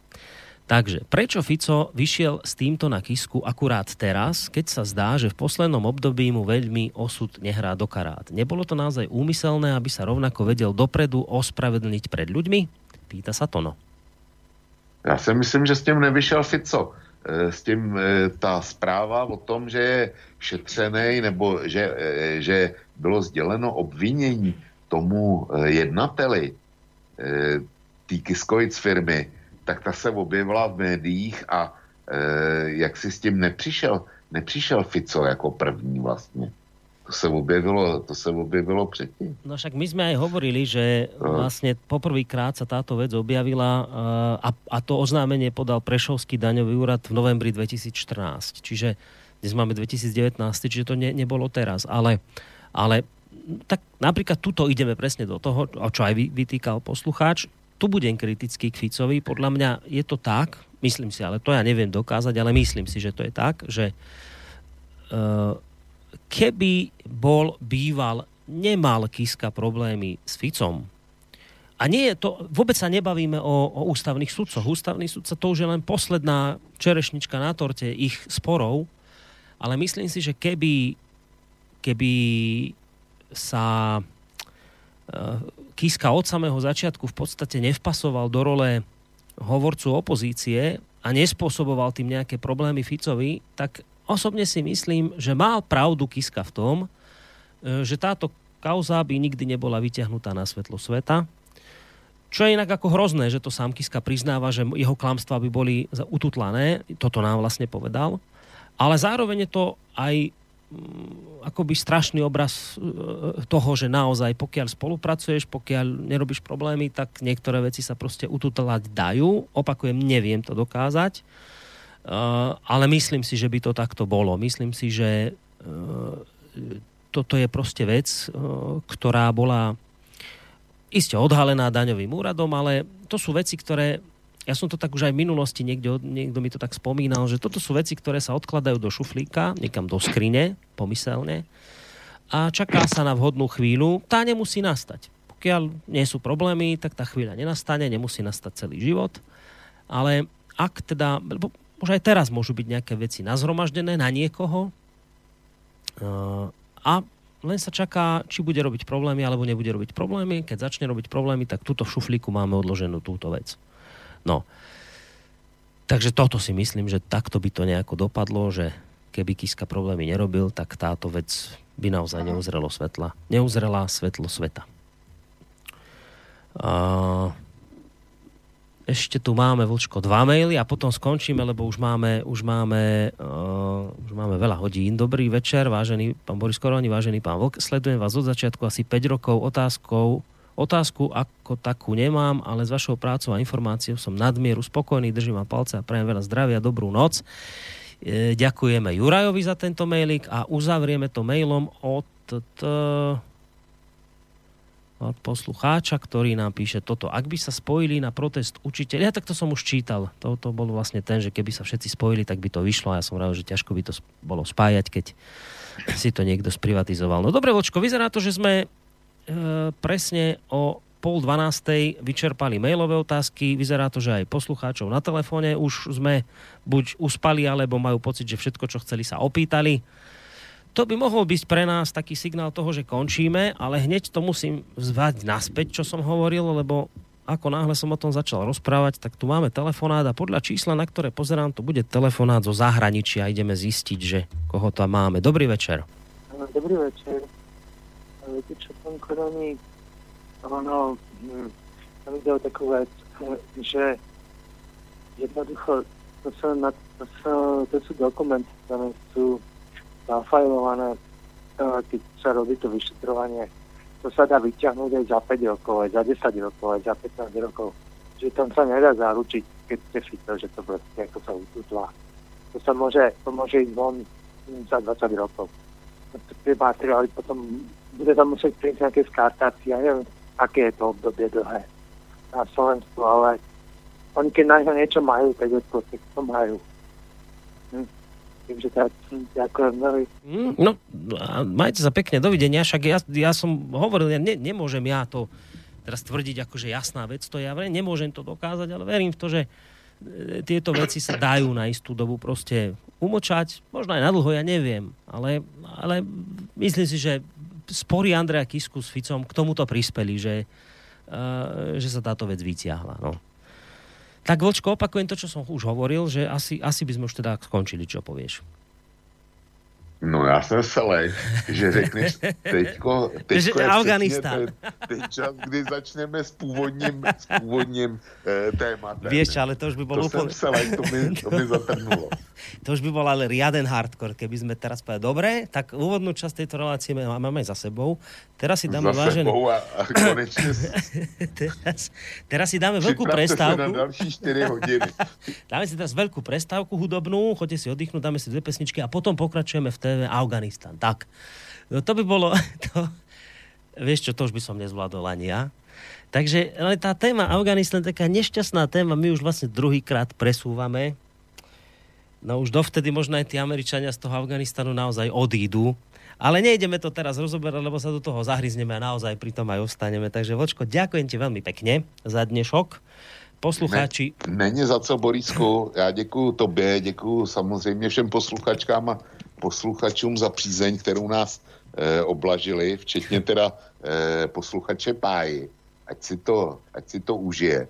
Zejména nechci vzpomene na e, to, co předvedl Zeman e, s Guaidoem z Venezuely, tak jistě mu, jistě mu to imponuje a jistě e, bude se mnou nesouhlasit, že to bylo něco odporného a strašného hmm. ten, ten dopis, který poslal tomu venezuelskému samozvanci. Tak doufám, doufám, že mi to příště zase natře kvůli Zemanovi, ale jinak posluchačkám a posluchačům děkuju za trpělivost a přeju jim pěkný, eh, pěkný a šťastný víkend a tobě taky. Za, za týden zase nashledanou. Ďakujem ti veľmi pekne, Vočko, dobrú noc aj tebe. Dobrú noc aj vám, vážení poslucháči. Tak uh, hoci sme sa teda nedržali opäť raz témy, verím, že uh, a tie maily a vaše telefonáty toho nasvedčujú, že iste ste pochopili, že bolo dôležité sa týchto tém chytiť. Bolo to na najvyš aktuálne, je to vec, ktorá dnes naozaj hýbe Slovenskom, takže je normálne, že sa takýmto spôsobom môžu aj, aj témy poposúvať, ale v rádiu Slobodný vysielač je to normálne, takže je to jedna z vecí, ktorá nás teší, že môžeme takýmto spôsobom reagovať promptne na veci, ktoré sa dejú. Pekný zvyšok večera vám popri Vlčkovi praje Boris Koroni. Do počutia. Táto relácia vznikla za podpory dobrovoľných príspevkov našich poslucháčov. I ty sa k ním môžeš pridať. Viac informácií nájdeš na www.slobodnyvysielac.sk Ďakujeme.